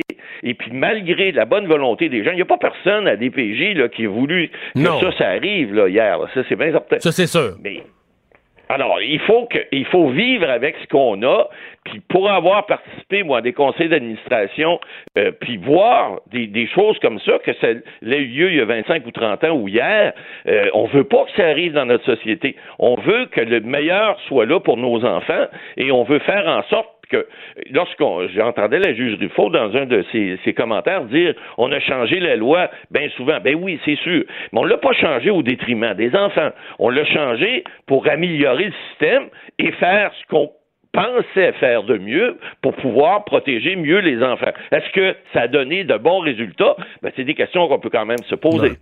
c'est sûr que ça va pas mal dans tous les cas, mais c'est parce que quand on voit une faille aussi grosse avec comme conséquence finale, comme fatalité, le décès d'un enfant, on, on, peut pas croire, là. Ah ben c'est certain. écoutez, vous parlez de failles, là, on, on parle depuis plusieurs jours des, des, des inondations puis du déluge à Sainte-Marthe-sur-le-Lac. Là, ça va être un de mes sujets à l'émission dimanche, mais euh, je voulais me plugger. Et puis, euh, euh, mais, mais ce que je voulais vous dire, c'est que oui, c'est vrai, le système n'est pas parfait, c'est lorsqu'il arrive des choses comme ça, malheureusement, qu'on doit réagir en fonction et faire en sorte que ça ne se reproduise plus. Maintenant, c'est bien certain qu'on voudrait pas que ça se produise non plus. On n'aurait pas voulu que ça arrive des choses comme ça. Est-ce que c'est le système qui a mal fonctionné? Il semblerait que c'est possible. Je veux pas m'avancer, je connais pas assez le dossier, mais c'est possible qu'il y ait eu un manquement, quelqu'un levé la tête en quelque part, ou quelqu'un n'a pas osé faire un geste ou n'a pas osé oser poser euh, une, une, question ou, ou, faire une interrogation ou encore, vous savez, il y a plusieurs organismes qui peuvent permettre à des gens, des fois, qui peuvent avoir un mauvais contrôle euh, pour voir leur enfant quand même sous supervision. Il y a des maisons de la famille, il y a toutes sortes d'organismes comme ça. Est-ce que ça n'aurait pas dû arriver dans ce dossier-là? Est-ce que l'enfant n'aurait pas dû aller ailleurs? Bien, évidemment, l'enquête le démontrera. Mais c'est certain d'une chose, on veut pas que des choses comme ça arrivent dans notre société. Puis je pense que la DPJ fait tout en son pouvoir. C'est des êtres humains. Il hein. faut comprendre que même si on dit ah c'est des fonctionnaires, euh, ils n'ont pas fait le job. Puis là euh, j'ai entendu votre extrait là, de, du, du, du, directeur de protection qui vient dire jugez pas, euh, arrêtez de nous. De, c'est peut-être vrai qu'il y a peut-être une, une, ou deux personnes, mais c'est une, une, ou deux de trop qui fait ces commentaires là sans savoir. Puis il y a beaucoup de monde hein, qui juge sans savoir. Effectivement. C'est plate parce que ça arrive dans la société. Puis, mais on... Bon, ces gens-là on, sait, on sait quand même que dans ce cas-ci, un enfant est décédé. Je pense que c'est ça qui fait réagir. Maître Boily, merci de nous avoir parlé. Au revoir. Ça fait plaisir. À la prochaine, messieurs. Au revoir. Le retour de Mario Dumont. Et on va enchaîner tout de suite. Euh, on a avec nous le ministre euh, responsable des services sociaux, euh, Lionel Carman. Bonjour. Bonjour, M. Dumont. Euh, dure journée, euh, Monsieur le ministre. Là, c'était c'est tout un, événement qui euh, frappe les Québécois au cœur parce qu'on a l'impression que c'est qu'on s'est mis en place, on a mis en place des mécanismes pour que ça arrive pas, puis là, ça n'a pas marché. Je crois qu'on est tous sous le choc, effectivement, Monsieur Dumont. Hmm. Qu'est-ce qu'on qu'est-ce que vous avez annoncé? Trois enquêtes aujourd'hui là-dessus là? Exactement. Euh, donc, une enquête policière, une enquête euh, interne par le CIUS de l'Estrie et euh, j'ai contacté le, le, le directeur, le, président de CDPDJ pour lancer une, une pour leur demander s'ils étaient prêts à lancer une enquête également. Ouais. Qu'est-ce que vous comprenez? Il n'y a pas de. Je pense qu'il n'y a, pas de doute sur le fait que. Il y avait des signalements. Le dossier de cette jeune fille-là était. il y avait une filière ouverte à la DPJ. Là. Écoutez, en raison des enquêtes, je ne peux pas vraiment commenter ce cas précis, euh, mais euh, ce que j'ai lu ce matin, c'est bien ce que vous, ce que vous dites. Hmm. Comment vous, euh, comment comme ministre, vous, vous, vous, évaluez de façon générale la, la, la, réaction de la DPJ? Là? On a vu le, le directeur régional aujourd'hui. J'ai pas entendu beaucoup de citoyens qui, qui, étaient convaincus de son point de presse ou qui avaient été impressionnés par son point de presse ou ses réponses. Là. Non, mais clairement, la DPJ demeure imputable de, de, de, de ces événements. Euh, nous, ce qu'on veut, c'est essayer de comprendre euh, qu'est-ce qui s'est passé dans, dans, dans, ce cas précis pour s'assurer que ça ne se reproduise plus. Ouais. Est-ce que est-ce qu'on vous donne des, des, débuts de réponse? Il y a peut-être des choses que vous ne pouvez pas dire en public, mais que vous, comme ministre, vous pouvez savoir ou des questions que vous êtes en droit de poser. Est-ce que est-ce qu'on vous donne des débuts de réponse du côté de la, de la région?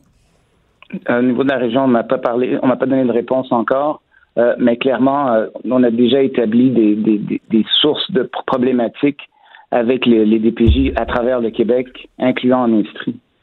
Oui, parce que euh, depuis votre arrivée en poste il y a quelques mois, vous avez fait une revue du de la situation des DPJ. Oui, tout à fait. Et je me suis même assis avec eux pour mettre sur pied un plan et pour, avec le ministère également mettre sur pied un, un plan pour redresser la situation. Hmm. Est-ce que vous sentez la pression populaire, la, colère populaire, l'indignation populaire? Ben, aujourd'hui, on la ressent euh, fortement. Et je suis sensible à ça. Vous savez, moi, je, suis, allé en politique pour aider les enfants. Il euh, faut, s'assurer que ça ne se reproduise plus du tout. Ouais. Votre collègue de l'éducation, est-ce que vous avez eu des discussions, puis est-ce que lui en a eu avec son ministère parce qu'il y a là aussi un volet où on, on comprend pas. Évidemment, là non plus, on n'a pas toutes les données, mais on nous parle d'une petite fille de 7 ans qui aurait été, je reprends les mots que j'ai entendus, le retiré de l'école. Moi, je me dis, mais voyons, qu'est-ce que c'est ça, un enfant retiré de l'école? On peut être retiré de l'école une journée si on a la grippe, si on est malade, là, mais on peut pas retirer un enfant de 7 ans dans, un Québec qui a la fréquentation scolaire obligatoire jusqu'à 16 ans.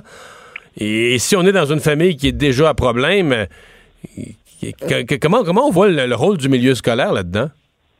Ben nous, on, en a parlé évidemment avec euh, M. Robert. Je pense que tout le monde euh, au niveau du gouvernement était affecté par ce qu'on a appris aujourd'hui.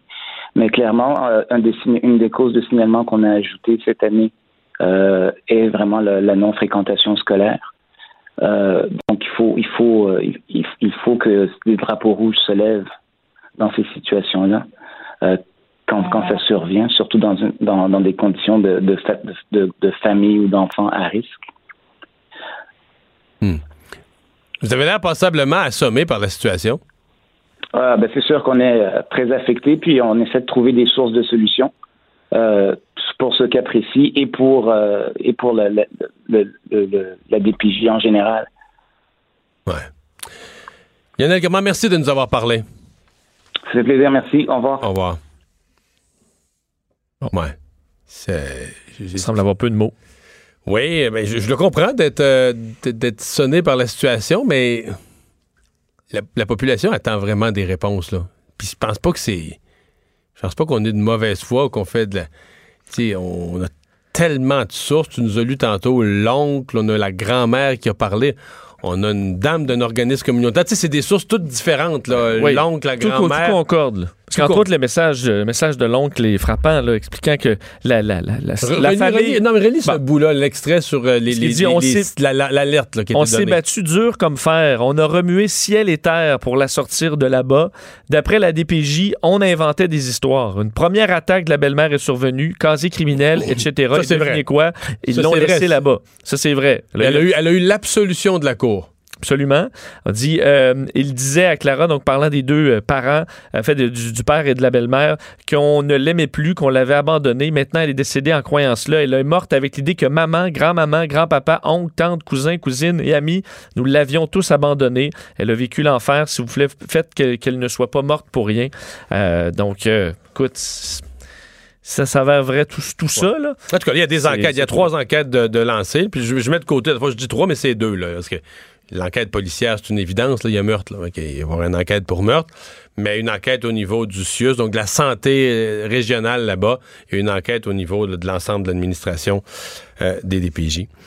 Parlons du dossier euh, Air Transat euh, qui revient dans l'actualité. Oui, évidemment, ça, risque de pas être la dernière fois, sachant qu'hier euh, que Air Transat était en discussion pour un éventuel achat.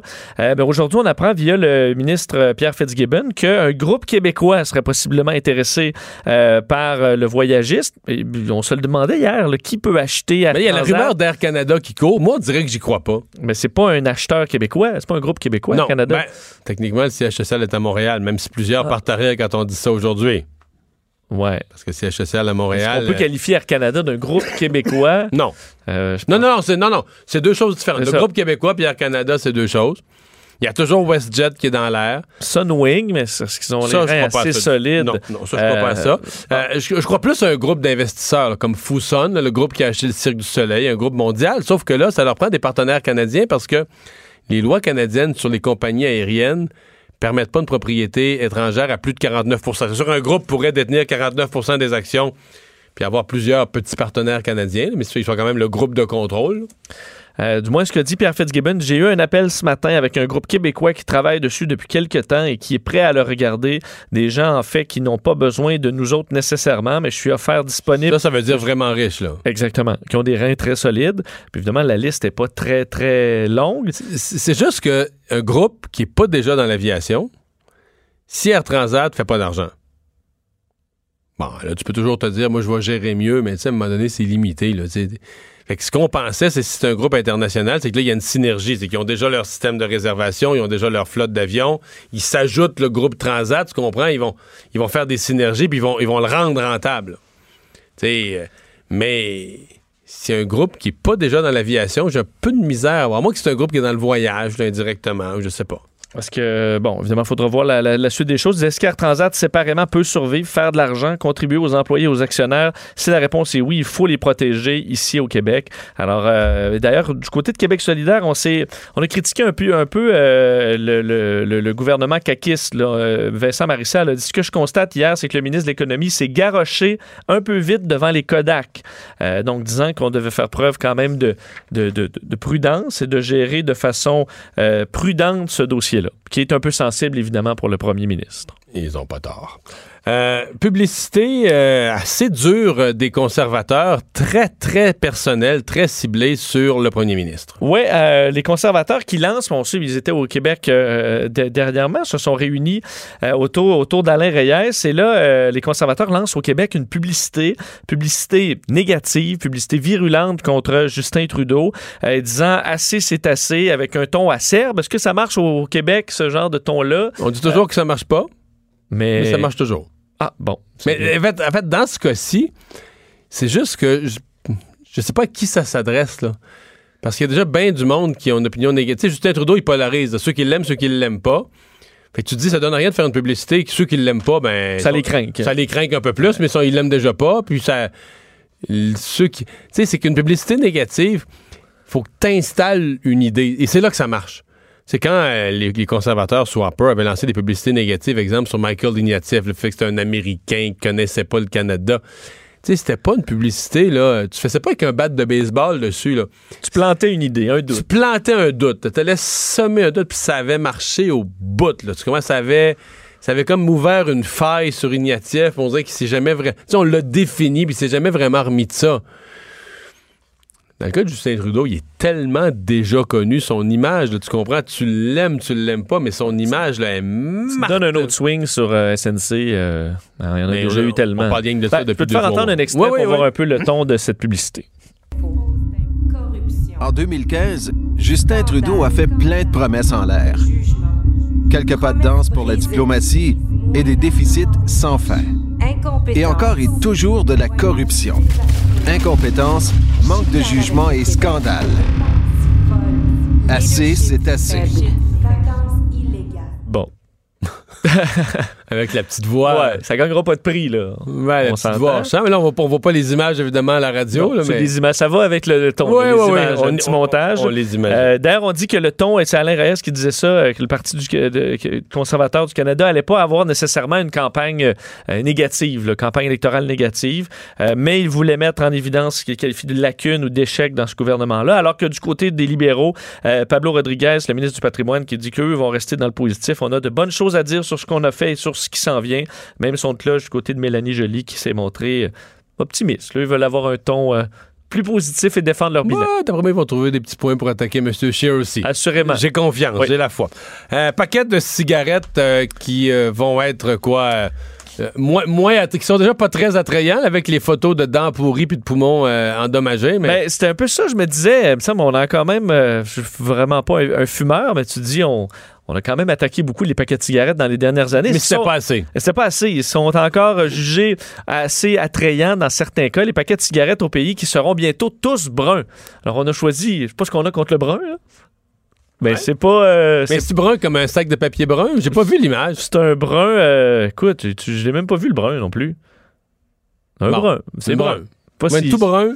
Mais il va quand même avoir les messages, Ben ouais, euh, les, avertissements Ben, la photo en dégueu. là. tout ce que tu n'auras pas de dégueulasse, ça va être du brun. Alors, on, on- on mise là-dessus. Ça fait partie des nouvelles mesures euh, de réglementation de Santé Canada qui ont été annoncées euh, cette semaine. Donc, le ministre fédéral qui euh, veut, veut poursuivre euh, dans, dans- dans cette lancée pour essayer de limiter euh, le nombre de Canadiens qui, euh, qui fument encore. Quoique, on a vu quand même un déclin assez important là, de la quantité de fumeurs euh, chez nous. Alors, on parle d'un brun terne et mat.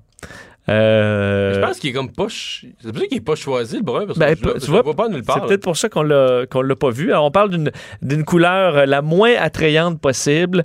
Euh, c'est d'ailleurs ce qu'on a euh, trouvé comme étant la couleur qui incite le moins à l'achat, selon des expériences menées dans d'autres pays comme en Australie. Alors, les écritures, eux, ne pourront qu'être grises. et c'est donc avec la, même la- police, la même taille de caractère. Alors, on va faire de quoi là de Fait tel- qu'on était à la recherche du pire brun. le pire brun. Fait quand il va sortir, si vous avez une veste de ce couleur-là ou un- Sachez que vous avez la plus laide couleur jamais conçue par l'homme. Selon des études. Ça, t'arrives, tu sais, tu te mets le paquet à côté de toi, puis tu- ta veste a la même couleur. Tu l'aimais, tu l'aimais, ce veste de cuir-là, ou ce manteau-là, ou ce pantalon-là. Tu me c'est un beau brun, ça. Puis, euh, ouais, à côté de, de photos d'organes détériorés, euh, avec Ah, des écritures seulement grises, même caractère plate euh, et compagnie. Mais encore là, quelqu'un qui prend de la nicotine puis qui tolère d'avoir des, tu sais, des photos comme ça de dents pourrites, euh, est-ce que le- la couleur du paquet va vraiment te faire arrêter de fumer? Mais en tout cas, ça peut peut-être te faire empêcher de commencer. Le retour de Mario Dumont. le seul ancien politicien qui ne vous sortira jamais de cassette. Mario Dumont et Vincent Dessureau. Jusqu'à 17. Cube Radio. On est de retour, euh, Vincent. On va parler tout de suite euh, à Emmanuel Latraverse. Salut, Emmanuel. Bonjour. On a moins parlé, il y a tellement de choses dans l'actualité. euh, Il y en a qui finissent par tomber, là, mais on a moins parlé de la Chine récemment. Sauf que, bon, les montants d'argent qu'aujourd'hui on a sortis dans le dossier du canola, le producteur de canola, c'est moins connu au Québec, c'est plus dans l'Ouest. Quoique dans ma région, dans le bas du fleuve, il y a quelques producteurs là, qui s'y sont lancés récemment. Mais si on sort le chéquier comme ça, c'est parce qu'on a des problèmes sérieux avec la Chine encore, hein? Oui, c'est une industrie de 2,7 milliards de dollars par année, donc 40% de la production se dirige en Chine. Et or, euh, qu'est-ce qui est arrivé? Ah oui, je savais que pas, c'est c'est 40% du canola canadien qui part. 40 Oh boy. Donc, euh, quand la Chine décide de fermer euh, son marché au canola canadien, on s'entend, ça s'inscrit dans la longue série de mesures de rétaliation là, contre le Canada depuis l'arrestation de la dirigeante de Huawei, Meng Wanzhou, avant Noël. Euh, et donc, euh, là, le gouvernement se voit vraiment forcé de mettre en place des mesures pour le canola, mais plus largement aussi pour tous les producteurs agricoles, euh, parce qu'on sent que eux aussi vont finir par y passer. Parce que dans, Donc, dans- tout dans le canola, il y a de l'humour, là. Je veux dire, le, le prétexte de la Chine, corrige-moi, mais le prétexte de la Chine, c'est, je pas les mots exacts, mais c'est quelque chose du genre que là, notre canola canadien, il, il est plus assez bon, euh, il est plus assez, il est plus fiable. Ils ont, ils ont pris comme ça, là. et une- eux n'ont pas annoncé que c'était une mesure de, de, de- réplique. là. Ils ont annoncé ça comme quoi, c'est pour, euh, pour se protéger, qu'ils sont plus satisfaits du canola canadien, là. Oui, eux, eux invoquent que, que des problèmes de fiabilité et de et, de qualité dans les grains qui ont été euh, envoyés. Et donc, effectivement, ils ont fermé leur marché au canola euh, canadien. Donc, le gouvernement vient de sérieusement bonifier un programme qui s'appelle le programme de paiement anticipé qui permet finalement des avances, des avances de fonds à faible taux d'intérêt pour l'ensemble des producteurs euh, Donc, euh, ces avances de fonds là, vont passer de 400 000 à 1 million de dollars pour les producteurs, mais dans le cas du canola, euh, jusqu'à 500 000 dollars, les producteurs paieront pas d'intérêt. Donc, c'est c'est une mesure euh, à court terme pour essayer d'aider, de stabiliser les revenus des producteurs de canola, mais ça règle pas le fond du dossier, on s'entend. Euh, le ministre Carr, lui, euh, qui est le ministre du Commerce international, donc va aller au Japon, en Corée du Sud, essayer de trouver des nouveaux marchés. Mais on voit clairement que le Canada se retrouve un peu euh, démuni là, face à ça. Monsieur Trudeau qui dit qu'on est en train de négocier, euh, avoir des évaluations scientifiques, euh, techniques personne ne pense que ça va vraiment amener des débouchés, d'autant plus qu'on sait que là, c'est euh, le soya, les pois, le porc euh, qui font face à des retards sérieux dans les exportations, dans, euh, dans les, cargaisons et les livraisons en Chine, et qu'il y en a d'autres qui s'en viennent. Donc, la Chine est clairement en train de faire monter la tension de semaine en semaine, justement, pour punir le Canada. Mhm. Euh, le, point de presse ce matin de M. Trudeau là-dessus, euh, on l'a senti euh, quand même. Il dit, bon, il n'a pas parlé lui-même aux dirigeants chinois, au premier ministre chinois. Euh, il dit, non, nos diplomates sont au travail, mais on sent qu'il n'y a pas beaucoup de, comment dire, il y a pas beaucoup de grippe sur la réalité. Là. Il est mal pris avec ça. Ben très clairement, et de plus en plus de voix s'élèvent pour un peu euh, critiquer le gouvernement là pour la mollesse de sa réponse. Là. La stratégie depuis le début, c'était de pas prendre la Chine de front, d'y aller par une campagne de diplomatie par en arrière traditionnelle, mais de toute évidence, euh, euh, les petits, euh, les, les appuis euh, timides dans certains cas là, que le Canada a reçus de la part de la communauté internationale euh, ont pas suffi. Là, et je calculais en fin de semaine. Pour notre chiffre de la semaine à l'ajout dimanche, euh, selon mon calcul, on est rendu à 95 jours sans ambassadeur du Canada en Chine depuis que John McCallum a été congédié. Monsieur Trudeau dit que euh, qu'il n'y a pas une urgence d'agir parce que le chargé d'affaires est un diplomate de grande compétence, de grande expérience, etc. mais euh, en même temps, ça envoie un signal assez euh, équivoque là, sur euh, auprès des autorités euh, chinoises le fait que le Canada est pas capable de trouver un, un, diplomate de grande influence là, justement pour être la voix du Canada là-bas. Et vous savez, Guy Saint-Jacques est un des anciens ambassadeurs canadiens en Chine. Lui est de ceux qui plaident que le gouvernement là adopte une ligne beaucoup plus dure. Là. Il dit on pourrait commencer par annoncer qu'on renonce à des négociations de libre-échange avec la Chine. On peut expulser les, la montagne d'athlètes chinois qui s'entraînent ici au Canada pour les Jeux d'hiver de 2022 à Pékin. Genre, écoutez, tant que vous nous traitez comme ça, on va quand même pas vous aider à gagner des médailles. Euh, on peut porter plainte euh, à l'OMC, etc. Et donc, mais pour l'instant, le, gouvernement ne change pas, ne semble pas changer de stratégie, et c'est ce qui suscite beaucoup d'inquiétude, je vous dirais, euh, dans le monde des affaires et dans le monde diplomatique à la fois aussi. Ouais, j'ai retrouvé les mots exacts. C'est qu'on avait dit du côté des Chinois avoir trouvé euh, des, organismes euh, dangereux dans les cargaisons de canola canadiens et que cette décision-là était donc scientifique et raisonnable. C'était les mots. Les Chinois prenaient une décision scientifique et raisonnable en, en, coupant l'entrée du canola, euh, du canola canadien. Euh, on a parlé un peu plus tôt euh, de cette euh, publicité des conservateurs sur Justin Trudeau. publicité à la fois, bon, très, très dure, très négative, mais aussi très personnelle, très personnalisée contre, le, on va dire, la, la, la, la personne de Justin Trudeau. Oui, et on sent, et je vous avertis, là, c'est la première d'une longue série.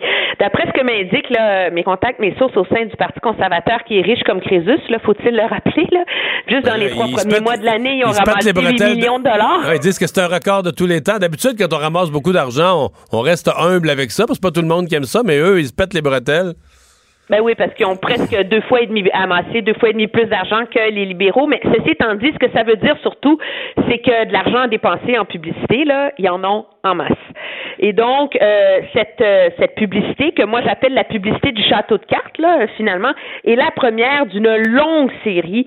Moi, on me dit que juste en français, là, il va en avoir au moins cinq différentes publicités qui vont être euh, dévoilées au fur des semaines jusqu'à la fête du Canada, finalement. Pourquoi, Et on a pourquoi du château de cartes? Hein? Pourquoi du château de cartes?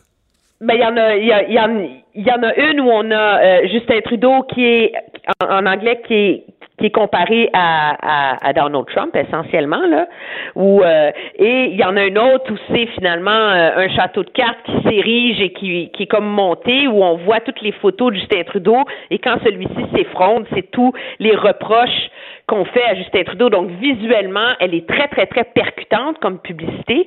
Euh, et donc, les conservateurs ont une stratégie en deux temps. L'un, c'est de dévoiler toute une série de publicités très négatives pour euh, ébranler, si on veut, euh, la confiance des électeurs à l'égard de Justin Trudeau. Mais ça s'arrêtera pas là parce qu'on est conscient aussi que qu'il faut gagner la confiance des électeurs là, à la marge, là, ceux dans le milieu qui changent d'avis euh, et qui donnent les clés du pouvoir. Et donc, il y a toute une autre série de publicités qui vont être des publicités beaucoup plus positives où on va vanter euh, ce que va offrir Andrew Scheer, lui, personnellement, et le Parti conservateur et l'équipe plus largement à l'électorat. Donc, on parle d'une série de au moins cinq publicités en français et probablement encore plus dans les marchés anglophones du Canada. C'est vraiment, là, c'est comme un, effet euh, de rouleau compresseur là, sur les ondes qu'on veut lancer télé, radio euh, et bien sûr sur le web. Ça, c'est, c'est, c'est toujours ça. Là, mais ça, c'est vraiment des vraies publicités euh, télé là, qui vont être diffusées. Soyez prêts au cours des prochains mois. Ouais. T'as, amené un point qui a attiré mon attention quand même parce que, évidemment, au Québec, on est habitué, le, le, le, financement, l'argent que ramassent les partis politiques a peu d'impact sur le résultat. la preuve, c'est qu'à la dernière élection, je pense que c'est le PQ qui en avait ramassé le plus, puis ça n'a pas bien été parce que le gros de l'argent, il vient des fonds publics. Là, c'est, fait que l'argent que les partis ramassent, c'est un petit complément, mais la masse de l'argent vient du gouvernement, vient des fonds publics depuis la commission Charbonneau puis la fin du financement politique. Mais à Ottawa, c'est pas le cas, c'est le contraire. On, on, a coupé les mécanismes de financement sous Stephen Harper. On a coupé beaucoup les mécanismes de financement public. Donc les partis vivent avec de l'argent ramassé. Est-ce que si les libéraux ont des problèmes de financement, là, ça entre moins vite que prévu, que les conservateurs, ça entre à des niveaux records, le bloc qui est pas riche, le NPD qui est pas riche, est-ce que la question des moyens financiers pourrait devenir un, enjeu au point que justement les conservateurs, à- avec l'argent, soient avantagés à, à marteler la publicité, à inonder les ondes, etc.? Ben, je vous dirais que c'est sûr que euh, pour le Bloc québécois, la fin du financement public a contribué à sa chute dramatique parce que finalement, le Bloc dépendait avant tout de ce financement euh, public plutôt que du financement populaire. Les conservateurs ont toujours été le parti le plus riche. Euh, ça, c'est pas nouveau. Ils ont une machine, une capacité de soulever des fonds et grâce à des petits dons, là, euh, la limite, là, je l'ai pas, j'aurais dû le faire, je l'ai pas fait récemment, mais je pense que c'est 1000, 1200 dollars par personne là, au, au au Canada, on n'est pas euh, c'est pas le Far West là, du financement politique, mais ils ont une machine ultra populaire euh, et ultra efficace. Ceci étant dit, je voudrais en 2015, ils étaient immensément plus riches que les libéraux et ça leur a pas fait gagner euh, la campagne électorale. Pourquoi? Parce que la réalité c'est qu'il y a quand même des limites de dépenses en campagne électorale. là. Donc un parti qui a 100 millions de dollars dans ses coffres pourra pas dépenser 100 millions de dollars en campagne Par contre, il peut en électorale. dépenser en pré-campagne. les C'est quand t'en as Mais trop, quand t'en as trop, tu sais que t'auras pas le droit de le dépenser en campagne parce que les limites de dépenses vont te, vont te, te- te contraindre. Fait que là, dans ce temps-là, en pré-campagne, tu, comme on dit, tu shootes, là, tu y vas à fond de train. Ben, et voilà, et c'est ça pourquoi finalement les conservateurs sont capables de se payer une immense offensive euh, médiatique et publicitaire, je vous dirais, au cours des deux prochains mois, juste avant que entrent en ligne des normes et des limites sur les dépenses parce que celles-ci sont aussi contrôlées dans les mois précédant la campagne électorale. là. Donc, cette offensive, c'est ce pourquoi elle a lieu maintenant. Euh, et donc, en deux temps, là, des, des pubs hyper négatives là, contre, euh, contre Justin Trudeau avant de, de nous offrir euh, les belles images poétiques d'Andrew Scheer, qui est un homme de famille, qui croit au Québec et qui va nous offrir un avenir meilleur. Ah, tu serais quasiment capable de les monter. Merci, Emmanuel. Ça me fait plaisir. Au revoir. Salut. Euh, Vincent, oui, dans nos nouvelles aujourd'hui, on a manqué, tantôt, on a manqué un petit peu de temps parce qu'il fallait parler de, de Paris, euh, où ça a été une journée euh, difficile. Ben, on nous avait quoi? Il y avait des casseurs qui avaient dit on va faire de Paris la capitale de l'émeute, là. Oui, et il faut comprendre qu'aujourd'hui, c'est la journée du travail. euh, Donc, euh, une journée spéciale, entre autres, pour les syndicats français qui voulaient se faire, se faire entendre euh, aujourd'hui. Et euh, on- finalement, les syndicats ont quasiment été obligés de laisser la place dans la rue. Au cas. Les casseurs, les, les violents prenaient tellement de place, les syndicats ont. Ben, euh, on- en fait, ils se sont fait, mais c'est déjà le cas, les syndicats qui ont de la misère à, à faire parler d'eux maintenant, de leurs revendications, parce qu'ils sont complètement éclipsés par les, euh, par les Gilets jaunes, et ça a été encore le cas aujourd'hui. Le président du plus grand syndicat a même annulé son, son grand discours. Là, là. Effectivement, et plusieurs manifestations encore violentes, euh, présence de, de- de- de- présence policière massive, mais pas pour ces manifestations syndicales, pour euh, les milliers de, de- de gilets jaunes et de black blocs qui sont venus, euh, bon, euh, brasser les choses encore. Euh, on parle de, euh, de plusieurs cas de casse, euh, donc encore une fois des policiers qui ont été blessés par des pavés Des, qui ont été des lancés. centaines d'arrestations, j'ai vu. euh, Absolument. Euh, les policiers qui ont fait plusieurs, euh, plusieurs charges auprès des manifestants euh, qui, euh, bon, qui, qui, qui, qui le- le- les opposaient. Alors, une situation encore très difficile. De nombreuses rues qui ont été fermées. Euh, la place de euh, la place d'Italie qui a été totalement euh, gazée, là, saturée de gaz à un certain moment par les policiers. Un moment donné, en, début de journée, des- c'était sur le quartier Montparnasse là, que c'était le, le bordel. Et euh, on a essayé de, de- de les contenir comme on on a pu. Tu vois, tu- on est rendu à plus de 200 personnes placées en garde à vue par euh, les policiers selon un bilan provisoire. Euh, 12 000 contrôles. Donc ça, c'était juste les chiffres là, euh, des dernières heures. Alors, ils ont tenté euh, même euh, de, bon, de, briser plusieurs commerces, euh, des banques, entre autres, qui ont été euh, vandalisées, des vitrines brisées. Donc, agences bancaires, agences d'assurance, des voitures en flammes aussi. Alors, une situation encore difficile. On voit les syndicats qui essaient de tirer leur épingle du jeu et ça n'a pas marché aujourd'hui encore une fois. Encore des images pas très belles de Paris. Ça va finir par affecter le tourisme. là, de- Ben, c'est sûr que oui. Surtout que tu as des gens. euh, en fait, au, Qué- au Québec aussi, beaucoup, on a des gens qui aiment voyager, des fois des, euh, des gens qui parlent moins anglais, qui aiment beaucoup aller en France régulièrement et pour qui euh, aller en- dans les grandes villes françaises en ce moment, c'est c'est exclu. Le retour de Mario Dumont. Jusqu'à 17, parce qu'il ne prend rien à la légère. Il ne pèse jamais ses mots. Cube Radio. Et c'est l'heure de parler sport. Euh, Dave Morissette qui est là. Salut Dave. Hey Mario Vincent, ça va bien? Oui, ça va bien. D'après moi, là, euh, un petit joueur euh, bantam pas trop musclé qui s'en va dans le milieu du trafic entre Columbus puis Boston, il finit que des bleus, là. il finit à béquille, non? Et tabarouette, hein, on mais- C'est une, guerre de tranchées, là, une expression de, de- de sport que tu gagnes chaque pouce de terrain, là. Non, mais, mais, mais, mais, mais c'est incroyable. Puis je regardais hier, tu sais, tu parles de, de nombre de mises en échec, là. C'est pas loin de 100 mises en échec qui ont été données, 53 du côté des Blue Jackets.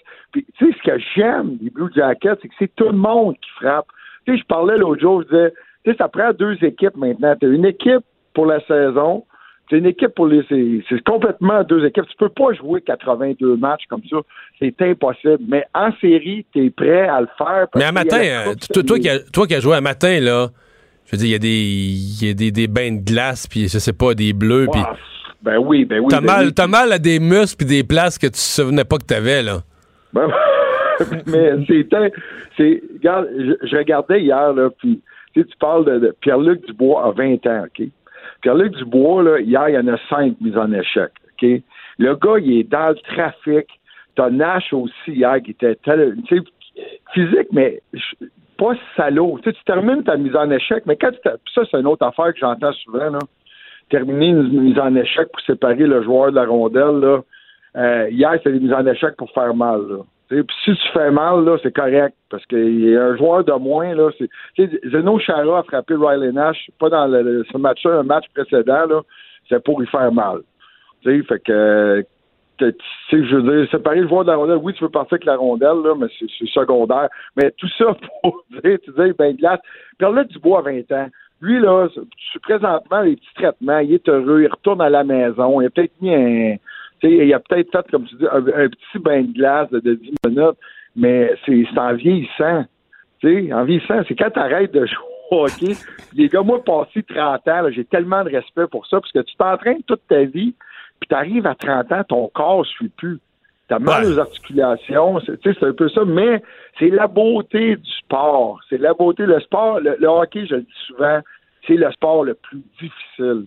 C'est vraiment parce que, un, tu es sur deux lames, tu as un bâton dans les mains, tu sais jamais ce qui peut arriver. Puis tu sais, t'as- le contact physique peut arriver n'importe où, n'importe quand. C'est pas comme au football où tu le sais que ça va arriver. Quand tu soulèves la coupe, ça fait mal au dos, là. J'imagine, tu le fais au bout de tes bras, t'es comme Ah, Tu sais, c'est quand, mal. quand un gars, quand ça se passe la coupe, qu'il y a un gars qui dit ah, laisse faire, moi je lève plus les bras, j'ai trop mal dans le dos, tu comprends qu'il a donné beaucoup pour, il a donné beaucoup d'insérer. Hey, euh, là, euh, Hey, mais juste anecdote rapidement. oui.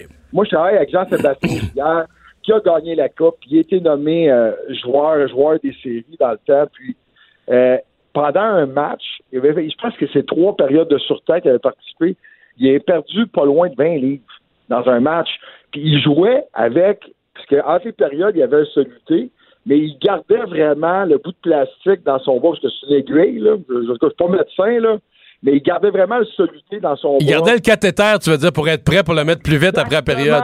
Tabarouette, comme, Exactement, c'est le terme que je choisissais. comme les, non, mais comme les gens qui sont en chimio ou qui ont des traitements réguliers, là, qui gardent la petite, Ouais, euh, la petite ouais, ouverture pour être prêt à retourner chercher le prochain traitement.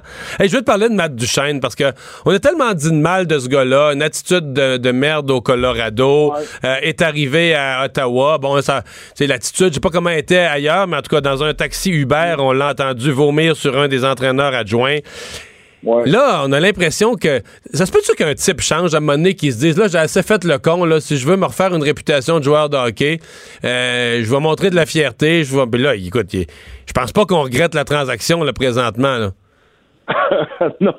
Mais là, c'est lui qui a le but gagnant hier soir contre Boston. euh, Encore, mais encore le but gagnant. encore le but gagnant, ouais, ouais. Encore le but gagnant pour Matt Duchesne, mais t'as tellement raison, Mario, là, parce que moi, j'ai vu des gars changer d'adresse, changer d'attitude. Tu sais, c'est un nouveau départ. C'est un nouveau départ. C'est pour ça que c'est important. Puis des fois, on dit, puis moi, je l'ai connu, là, je me rappelle de, François euh, Beauchemin, avait été, lui, était- à Montréal, tu sais, plus jeune, il a connu une méchante carrière, spécialement avec les, les, les, Ducks d'A- d'Anaheim, puis avec les Ducks, puis On disait comment ça que le Canadien l'a laissé passer partir? Parce que c'était pas le joueur qu'il était. Il a appris avec les meilleurs, il a côtoyé les meilleurs. Matt Duchesne arrive à Columbus. Il veut pas être le gars avec la mauvaise attitude. Il arrive là-bas, il veut aider l'équipe. Puis, tu sais, encore plus que ça, il se bat pour un contrat. Puis moi, laissez-vous dire, je veux juste vous dire quelque chose sur Matt Duchesne. Laissez-moi vous dire quelque chose. Moi, je l'ai eu en entrevue une dizaine de fois. Puis je n'ai eu des gars qui veulent partir en entrevue, puis ils, ont, ils veulent même pas la faire. Matt Duchesne a toujours été super gentil. Je connais des gars qui ont joué avec, qui l'aiment, Matt Duchesne. Fait que c'est pas, c'est pas tout le monde qui le déteste. Comprends? On l'amène à Montréal cet été, là. Ouais, ouais. OK. Je le signe. Bye. Salut, Dave. Merci, à demain. Euh, Vincent, qu'est-ce qu'on surveille? Oui, rappelez que trois enquêtes différentes ont été ouvertes dans le dossier de cette fillette de 7 ans euh, décédée à Grande-Bay. Euh, autrement, sur le dossier de Radio-Canada, le ministre du patrimoine, Pablo Rodriguez, qui euh, refusera des dépassements de coûts. Là. Si jamais c'est Oh. le cas dans ce projet-là, je m'attends à ce que le budget soit respecté, que ça ne coûte pas plus cher aux contribuables. Je m'attends à ce que ça ne coûte pas plus cher. C'est ce qu'il Ben a euh, euh, martelé sur les ondes de TVA aujourd'hui. Je vois pas comment. On est 100 millions, en, en tout cas. Ben, pas plus qu'à partir de là. Ouais, c'est un 100 millions. Il y avait, il y avait à Radio-Canada un 100 millions qui traînaient quelque part dans des budgets Ouais, d'immobilisation. Hey, merci Vincent. Merci à vous d'avoir été là au cours de ces deux heures. C'est un plaisir de vous résumer cette journée en actualité. Cube Radio.